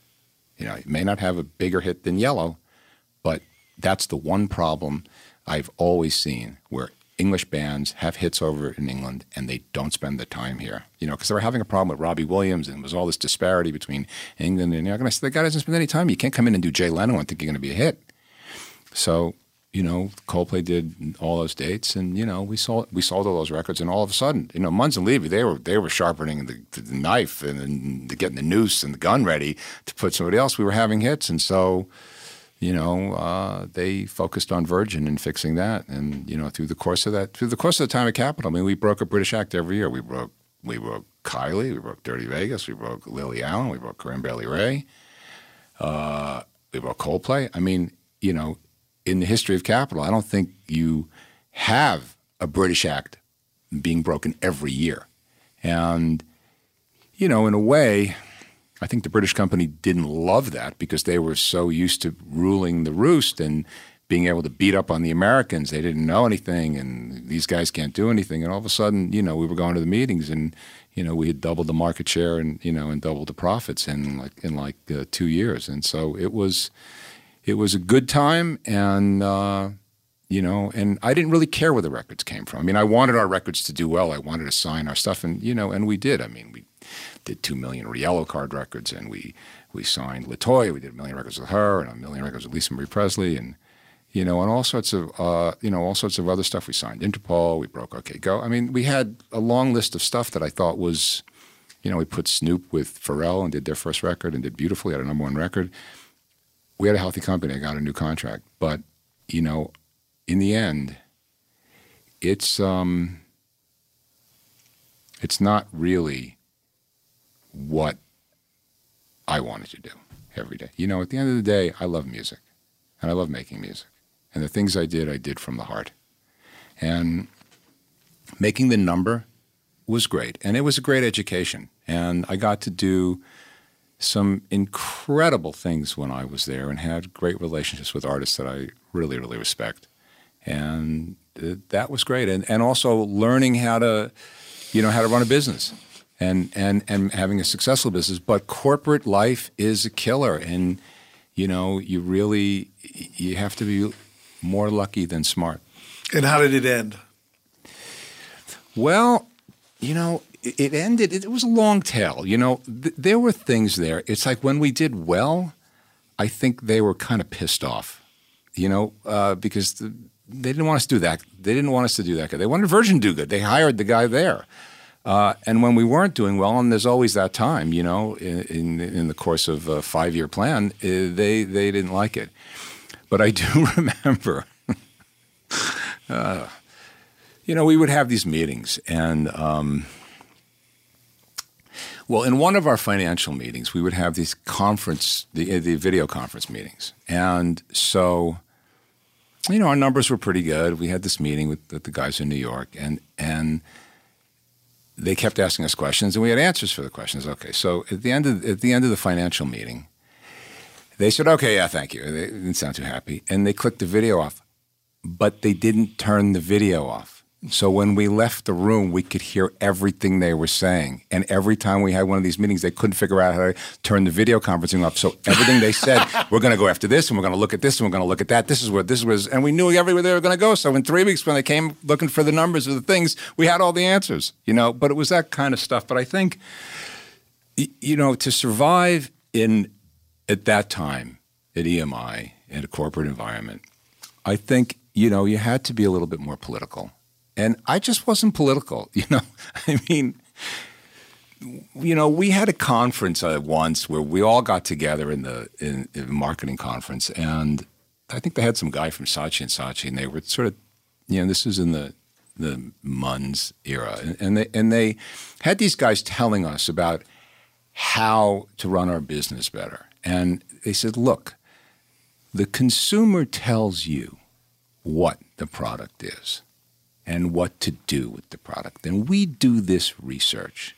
And he said, you know, the research that we did, well, let me show you. We're in there, like they got the troop movements and a pointer, and I'm sitting there going, guys, you want me to make records and run marketing and like make sure the promotion guys are actually getting records played? Like, what am I doing? But I didn't say there. My face, I'm sure, didn't look really, real happy all day. Anyway, guy gets to the point where he says, so Palmolive, they wanted to know what to do with the soap and they went and did the research. And the soap, they realized from the consumers, had to be green. So I raised my hand and I go, yeah, but when I tell the soap at Capitol Records to be green, they tell me fuck off because they're artists and they're people and like I don't understand what we're doing. And I never forget, Munns pulled me aside and he goes, Why do you have to be that guy? And I said, What do you mean that guy? You mean the guy who's processing facts? Like, I don't know. Like, this is not that relevant. He goes, Just go back there and listen and, you know, and don't disrupt things. So, but that was my life, and you know, I I think that, um, you know, I, I also, I mean, I remastered the Beatles records. Okay, I I wanted to I, when I was a kid, as when you were a kid, I had those records. I had something's new.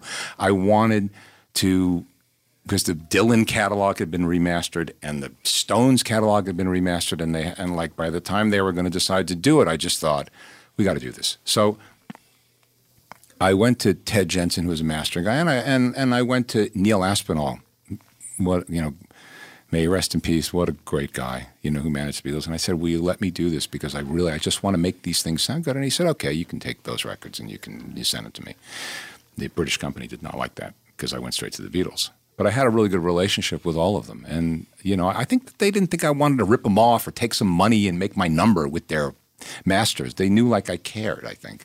And so we made these American records and it really it just irritated them. And then I remember I had done a family portrait of our roster and I had figured out how we could at that time in 2003 or 4 take Coldplay and the Beastie Boys and, and Radiohead and Kylie and put them in and McCartney and put them in a photo and put it in Billboard and that just made them crazy because that's they didn't think of the idea. And so there was constant friction.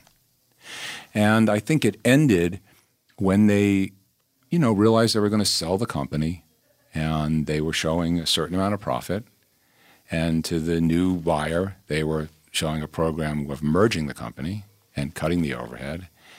And I guess the new buyer didn't really do the due diligence because they were in the I don't know bar business, yeah. the refrigerator business, Ter- and they they Terra thought, Firma. yeah, and they thought, hey, yeah. Then they then they merged the company and they just thought they could run as many records and create as much profit, and they didn't realize that they needed you know two companies, and also at the same time, you have to you know this there was this like. Uh, you know perfect storm going on where radio was you know consolidating and it was very much about call out research so that was tightening and retail was going away and I just don't and I think you had instead of being right on 25% of your records because the profit structure structure would be a certain way it now you had to be right about 50% of the time and all of that together with a, a new president who you know, was had, had also a kind of I think uh, focus in music that wasn't broad enough to carry the, that company. It all just came crashing down. Okay, let's jump ahead ten years. Today, mm-hmm. what do you see as the state of the music business and the music today? I mean, it's hard for me to to evaluate the business portion of any of it really because I'm not really a stu I'm not looking at it like like you look at it. I like to ask you that question, and I read what you say about that stuff. Um, I mean, I'm happy that music is thriving, and I'm happy that that that the companies are healthy because there's a, another resurgence of of uh, of money coming in from streaming, and people are you know buying their records again. You know, finding new ways to buy the same music again and new music. Uh, so I think it's healthy. I think the unfortunate thing is that everyone can make a record and everyone can put one out and it doesn't matter. So there's so much, you know, we live in this age of of you know of hyper information and short attention span and being bombarded with stuff and it's just trying to get above the noise. And so that's just in you know in our in our business. And you know at, at one time i think to make a record you had to be really good because you had to get somebody who was going to invest a couple hundred thousand dollars to put you in a studio. And you know, and then you had to have somebody who had vision to make you into the thing, to create that alchemy that we we know is the brand of the band that we love and that we want to buy the T-shirt of. And I, I, I don't, I, I don't know um, if, you know, if it's possible uh, to to to affect popular culture through rock music the way it was, you know, let's say in the last 20 years before the the uh, the age of the smartphone, where you have all human knowledge in your hand. Um, I mean, obviously, the bridge between hip hop and popular culture and pop music is there. It affects other forms of the of the culture. It affects you know fashion and and art. But you know, the thing that I love, and that would be you know more rock music. I don't. I think the bridge between alternative culture and pop culture may be broken. It may be broken forever. Okay, so today you you consider yourself a manager. Well, you know, I never really consider myself. I, I'm now. I don't know if you. I would say that per se because I'm not looking for management clients. I have relationships with a few artists that I love, that I work with. And some of it's as a producer, some of it's as a producer and a manager, some of it's just as a manager. But really, I, you know, I, I wanted to make this film, and I and I and I had this idea, and I made this film. And but before we get to the film, yeah. so what are those acts you're you're uh, working with?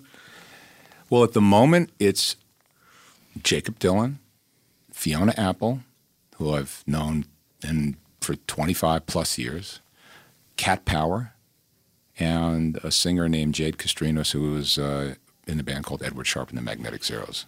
And that's it. Okay, so let's get back to the movie. So you're sitting on the couch, you see this movie, The Model.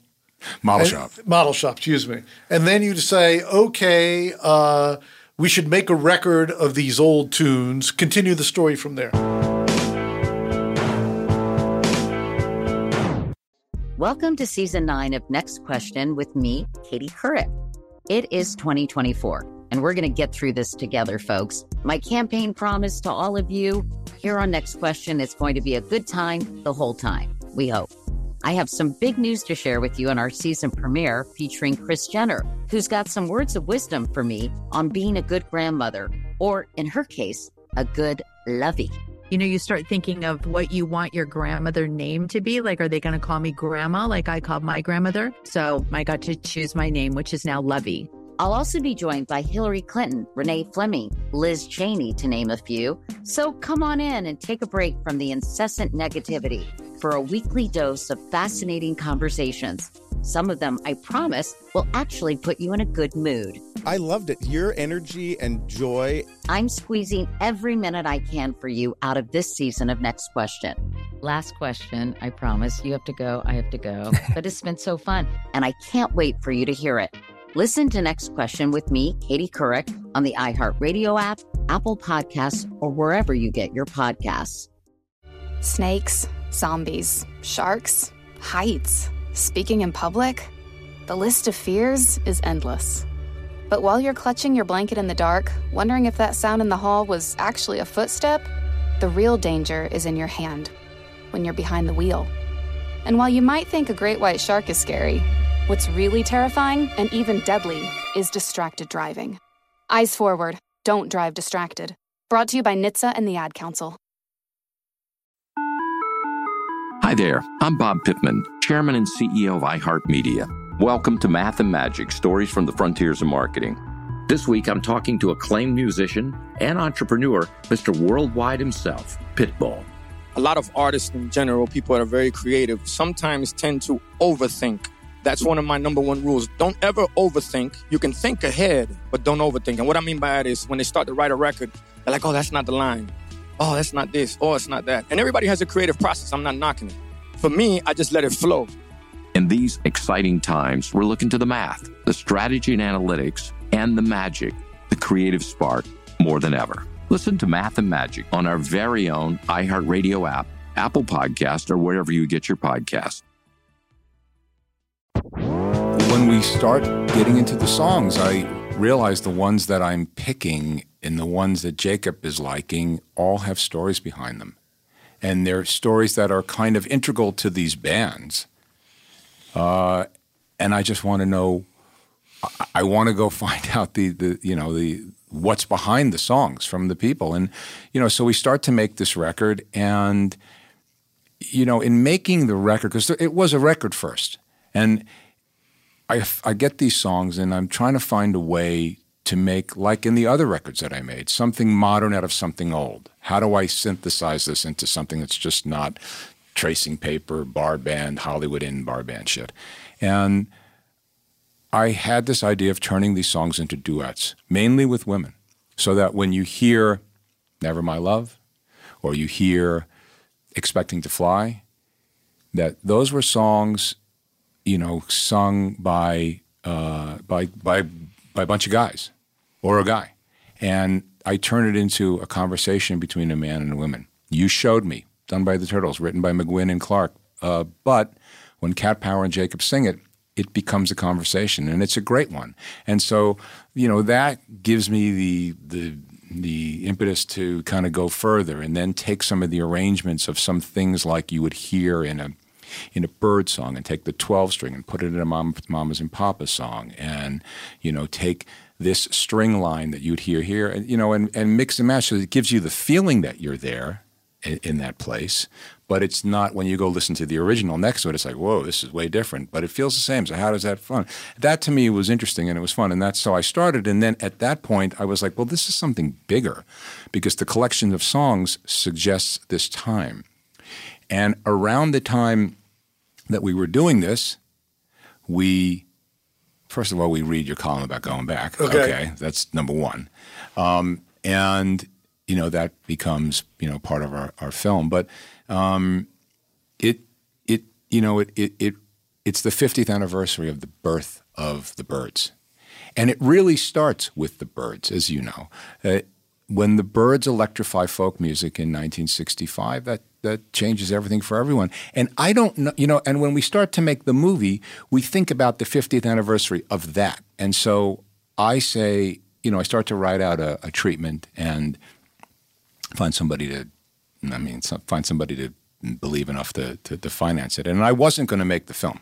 I, I, I, had this treatment, and I went to very accomplished uh, documentary filmmakers, and I said, "Look, yeah, I was like a rock critic, giving them some rock critic theory bullshit." And I said, "Look, this is an important thing," and they're like, "Nah, nah, I don't want to do it. Nah, I need two million dollars." I was like, "Okay, uh, wait a minute. All right." So somebody said to me, "Look, you hired video directors, you ran all the marketing and you know advertising at your company. You make records. You know these people. Some of them. You make the movie. I said, I can't make. I'm not a director. They said, sure you are. You can do it because I didn't want to find somebody to right. do it. They said, uh, just get this. So I called this producer and I said, you know, get me a DP that I can talk to, that I can show them the director of photography. Yeah, and get me an editor, and, and then let's uh, see what we can do. And and you know, that's that becomes the be, you know, the beginning of of of making the film. But you know, the the that period, I, we started by thinking it's going to be the electrification of folk music and how people migrate from New York to L.A. and that's the story.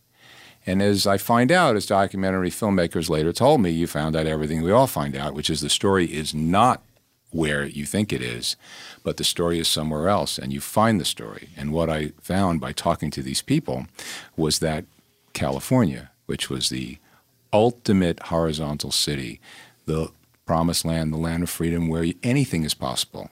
Um, you know, you could go and and and and electrify folk music. And so for me, I used it, expecting to fly, uh, as a sort of frame for this film.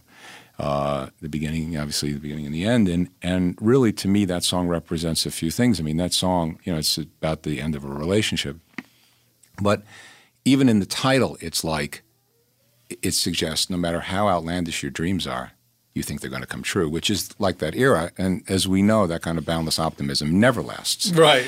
But you know that period. It really is there. We, we what the story that I find is that there's really three periods of Laurel Canyon. There's the period where they where Roger McGuinn sees the Hard Day's Night, sees the 12 string, takes the 12 string, electric 12 string, electrifies folk music, and every band comes to California because they are supposed to be the American Beatles. They got the velvet collars, they got the whole thing, and and that period of being in a band, you know, which is explored in the film, is really about multiple singers and multiple songwriters and that collective energy that they all saw on a hard day's night. Hey, we're traveling around. Hey, look, isn't this great? We're like our little gang, and they all come here. And that period ends and it, and in the film, you really find out. You know, Michelle tells you it ends partly because she liked Denny and you know, right. John, and you know, Crosby tells you that the Byrds are, you know, end because he, as he says, he was an asshole, and it sort of tied in some ways to him wanting to put Triad on the Byrds record, and they you go going back because they want to have a hit. And Stephen Stills tells you, okay, we we were, had a wealth of material but it was divergent directions. And in the end, you know, there's Neil Young in the end, you know, uh, as on the search for the individual. Because after the band period, there's the psychedelic period. And after the psychedelic period, it's a retrenchment back to country rock and roots. And I'm telling you things you, you already know, Bob, and have written about. But it becomes the search for the individual. So it's not Buffalo Springfield. It's Crosby, Stills, Nash, and Young. And so for me, I wanted to explore the idea of the band – and that period. And the thing that, you know, I think with the film, I was sitting there, and because the contemporary record business had rejected me in that moment, and I left Capitol, I was rejecting it. And so I look back at this film, you know, and I just thought, to this time when things were much simpler and it wasn't so complicated and I didn't have corporate governance and shit on top of me and and so it sent me to to somehow interpret and pay homage to that music that I loved, that I listened to on WABC and Cousin Brucey and WMCA, and I was a good guy, and I heard Good Vibrations, and I heard California Dreaming, and I thought, God, there's this place. I'm in my little uh, concrete park playing stoop ball and stick ball, and it's cold, and that place that that looks like it does, and it's a mad, mad, mad, mad world with the big W, and it's beautiful by the sea, and you know, and and that's what I wanted to celebrate and the place we live when time was simpler. Because if you squint your eyes and you drive around L.A., you know, and you're always on the edge of nature. There's a coyote in your backyard. There's, you know, and it's that that thing between the city and and nature. And I just wanted to find a way to give my own creative interpretation like those writers did of that time. And this film really represents that for, for me. Okay. Anybody who refused to be interviewed? Not really. I mean, each one of those bands is a documentary in itself. The Beach Boys, the Bird, the Mamas and Papas, the Buffalo Springfield. I mean, you know, they all, and even some of those individual members. So to try to, you know, build a singular narrative that takes you from the Rickenbacker 12 string through that sort of period of the bands, you know, to why bands break up, to the search for the individual, you, you know, kept it narrow. And there's no one really else uh, that, that we wanted to talk to. You know, again, we, we use Neil Young as the sort of metaphor at the end for the search for the individual. You know, when Stephen tells you, that- Right. He leaves the band when they're going to be on TV. eh, when they'd be on the Johnny Carson show, and you know, and expecting to fly was really his warning sign, and that, but you know, and that is also that is also the song that I feel like his arrangement with Jack Nitzsche was a kind of nod to a day in the life on Sergeant Pepper. It's their California version of that, I think, and and that ushers in the psychedelic period in a sense, and and so that's why you know th- that's the end of the movie, and that's the plan. How does Clapton get in the movie? Well, we were trying to find also the the the arc of how people were influenced in England. You know, we knew the Beatles. Look, I mean, in the film, it you know, you learn that that "Bells of Rhymney" by the Byrds influenced George Harrison to write If "If, I I, Needed Needed Someone," which goes on Rubber Soul, which Brian Wilson tells you in the film he heard, which makes him write Pet Sounds, which the Beatles hear, and they write Sergeant Pepper.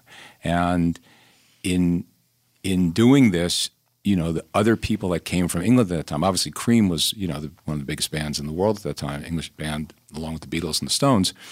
Uh, and we just wanted to, we knew he had a connection to California and to Laurel Canyon. And when he, you know, tells you that, that Pet Sounds was the thing that the Cream was aspiring to do, I mean, I'd never heard that before. And- Right. and then he tells you that Let It Rain was inspired by Questions, and Stephen tells you that That that blew that my mind. Yeah. that Questions was inspired by Since You've Asked. So the film is really more about the echo of people's ideas than it is about the canyon. The canyon is the place that it, the canyon is the you know place where it takes where it all sort of happens. But you know, and the other thing is that that we shot a lot of stuff in the rooms where these things were recorded, and we recorded in those rooms. And you know, to me, having worked there a lot in my life uh, with Macy, with Fiona, the Wallflowers, I I always was so humbled by those rooms and the feeling I got when I went in there, and they were always beautiful to me. And so I wanted to shoot them in a way that they could be beautiful because Bob, I don't know if they're going to be here in 10 years or 15 years. Excellent point. Because the with the you know with Hollywood and and the expansion of Hollywood, a single story building on Sunset's worth a lot of land value, and I just don't know if those guys are going to be able to hold out when somebody says here's 50 million bucks and you know so remember that the the human voice what we love about the human voice what we love about Sinatra you know besides the tone of his voice is what happens when an echo chamber when that voice is projected in an echo chamber that's what gives a voice depth you know and in some ways you know changes the tonality of things and those rooms it's Sunset Sound. I mean, you know, some of them are gone. You know, Columbia Studios is gone. You know, Gold Star, as Brian tells you, he loved the echo of Gold Star. You know, that's gone. But those rooms still have it. In fact, I ran into, I was at Book Soup, and I ran into Jimmy Page, who I only know peripherally. I don't really know him, but I ran into him a couple times, and we were talking about, we were talking about Bells of Rhymney because he had done a, I think he had recorded a version of Bells of Rhymney, and we were talking about it. And he said, you know, the bells ring me. That guitar, McGuinn's guitar, that sounds like the echo chamber at Studio One at Sunset Sound, doesn't it?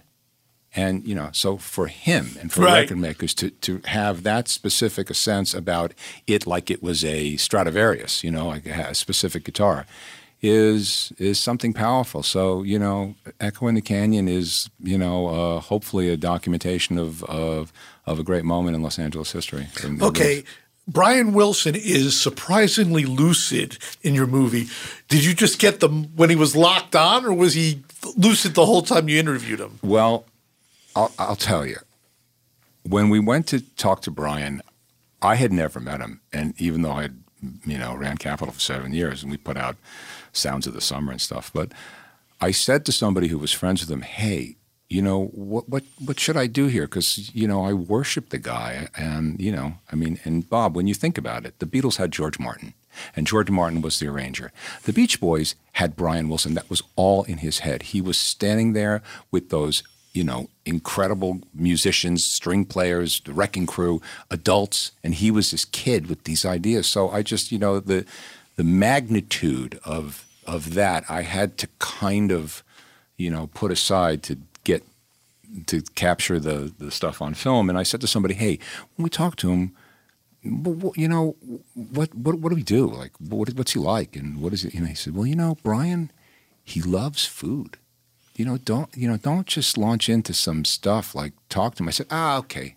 So when Brian came to the set, he sat down and you know do the interview, and I said, and you know he knew I had worked there. You know, somebody told him I'd worked there, and I said, "Hey man, you you, you work at the studio?" And he goes, "Oh yeah."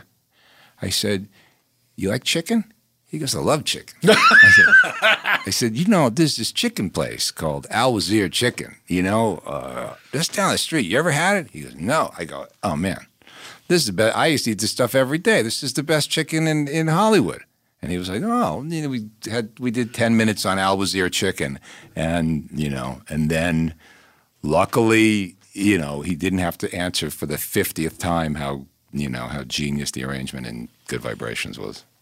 Okay, but you know they're playing. I forget the song. I just wasn't made for these times, right? And he says, uh, you know, what key? And he immediately knows what key and what they're playing it. Not a chance. It's like, you know, it's like a lightning striking from the sky. Well, I don't know Brian well enough to tell you if this is true, but you know, maybe he just doesn't want to talk to everybody. So he goes into that, you know, if he wants to talk to you, he'll talk to you. And if he doesn't, he'll just kind of say, well, I'm Brian and um, I'm not going to give it to you. Well, actually, a new movie is coming out. Yeah. Interview with Brian Wilson, the editor, Jason Fine of Rolling Stone, sure. goes around in a car. I'll save the story for him. But making the movie, okay, what are two things you learned that you didn't know? that I have to have a lot of respect for filmmakers because it is a incredibly difficult job and that I probably could not have done it in any point in my life if I had not done every job, been a writer, been a record producer and a musician and an executive because of what it takes to really piece it together. So, you know, I also learned that the the film business is uh, is a difficult place, and the music business is like a playground compared to that. So uh, uh I could go on and on, yeah, but that would yeah. be a different riff. You know, the way I always say is, you know, you could everybody can listen to a record, and whether the person be ten or seventy five, they'll say, "Well, had a good beat and I could dance to it. But you put a five year old in front of a TV show and say, well, the plot wasn't believable. I didn't like that. Everybody's got a damn viewpoint in the film business. You Never know, mind the money and the distribution. I will tell you that there were people who said to me, ah, just put the concert footage. Ah, what is all this stuff with the thing, with the echo? Come on. And I was like, oh God, I do remember this. I remember when I, you know, it, it reminded me of a moment uh, when I had first produced Shadowboxer, and Fiona and I went to meet Donnie Ienner, and I had the demo there to, you know, to get to, to get the funding to do the to do the record.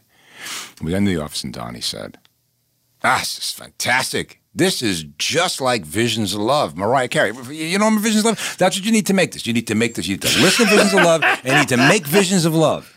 And Fiona looked at me like with horror on her face as we were walking out of there. And I, you know, because I had said, "Oh, okay, yeah, vicious, ah, six eight, it's a waltz, also. Yeah, I see where you're going with this. Yeah, yeah, yeah."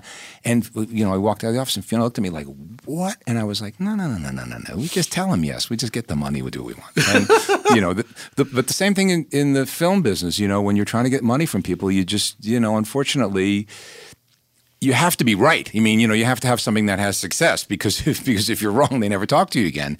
Luckily, in the music business, you know, I people made money every time I asked them for money, and they kept giving me money to do things. Um, I was only doing things when I thought I could, you know, make something interesting. But the film thing is very was is very tough, and because it takes more money, and and you, you know, when you make a song as a producer you listen down three minutes, you know what you got, you go to sleep, you wake up the next day, you listen three minutes. You get to a certain point when you're making a film, you have to watch the hour and a half film to know what's going on. And in the course of making this film, there were things that I really wanted to cover. I wanted to cover the Sunset Strip and love and the beginning of garage rock, and I wanted to cover the Monkees because they were, you know, Hollywood's interpretation of the Beatles. And you know, it, and you realize that as the narrative is being developed and as you're you're sitting there, something becomes an elbow and it becomes too long. And it could be two minutes. But you've got to watch an hour and a half all the time to really get it just like a song. You know, when you think the bridge is too long or the turn, it's so. So how it- many times do you think you watched it? I have to say 500.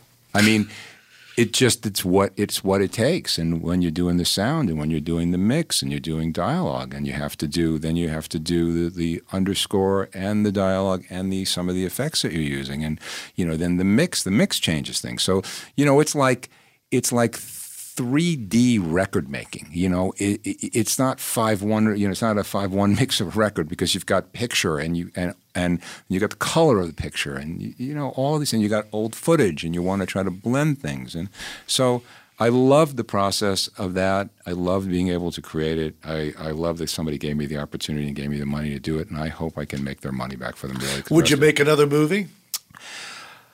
well, I have the rights to to uh, to another film and and to another story, another music story, and I and I'm a little beat up to be honest with you, getting to the finish just line. being on the But- road for three but- years. Well, yeah, you know, so I but I do want to do it. I mean, the miraculous thing about this film is that somebody decided they liked it and they were going to put it at the Cinerama Dome on you know, and that's where the ArcLight wants to show it. I mean, the ArcLight they they you can't really tell them what to do. They know they have the best movie theater in America, and you know, and obviously the Landmark has a you know has a great has a great theater here too. So I am just.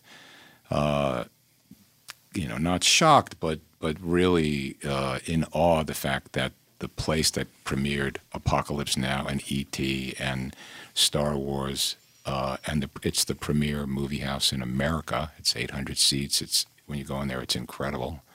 Uh, that they wanted to show the film there and premiere the film there. So I'm That's May 24th, right? that's May 24th. And then how long till people in the rest of the country can see it?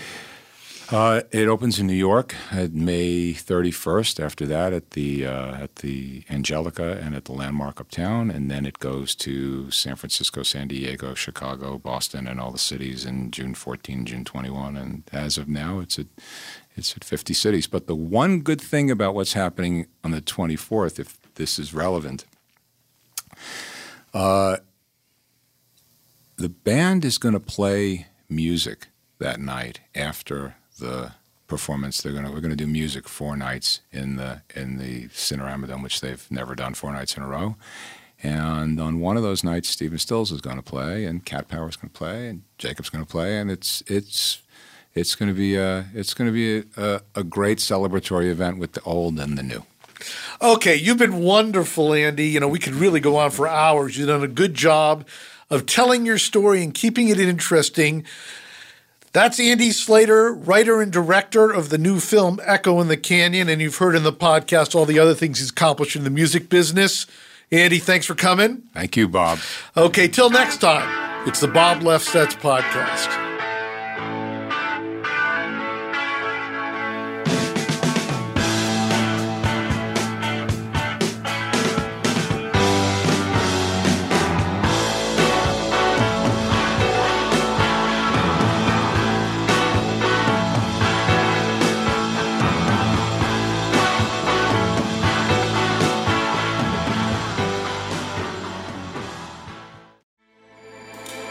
With everything you have on your plate, earning your degree online seems impossible. But at Grand Canyon University, we specialize in helping you fit a master's degree in business into your busy day.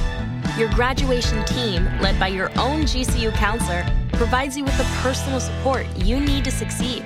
Achieve your goals with a plan and team behind you. Find your purpose at Grand Canyon University. Visit gcu.edu. More Than a Movie is back with season two. I'm your host, Alex Fumero, and each week I'm going to talk to the people behind your favorite movies. From The Godfather, Andy Garcia, He has the smarts of Vito, the temper of Sonny, the warmth of Fredo, and the coldness of Michael. to the legend behind La Bamba, Lou Diamond Phillips. When I walked in, I didn't think I had a shot at Richie because John Stamos' picture was already up on the wall. Listen to More Than a Movie on the iHeartRadio app, Apple Podcasts, or wherever you get your podcasts. Every week on Talk Easy with Sam Fragoso, I invite an artist, writer, or politician to come to the table and speak from the heart in ways you probably haven't heard from them before. Some of my favorites are with Tom Hanks, Questlove, and Cate Blanchett. In recent weeks, I talked to actor Dan Levy, director Ava DuVernay, and the editor of The New Yorker, David Remnick. You can listen to Talk Easy on the iHeartRadio app, Apple Podcasts, or wherever you get your podcasts.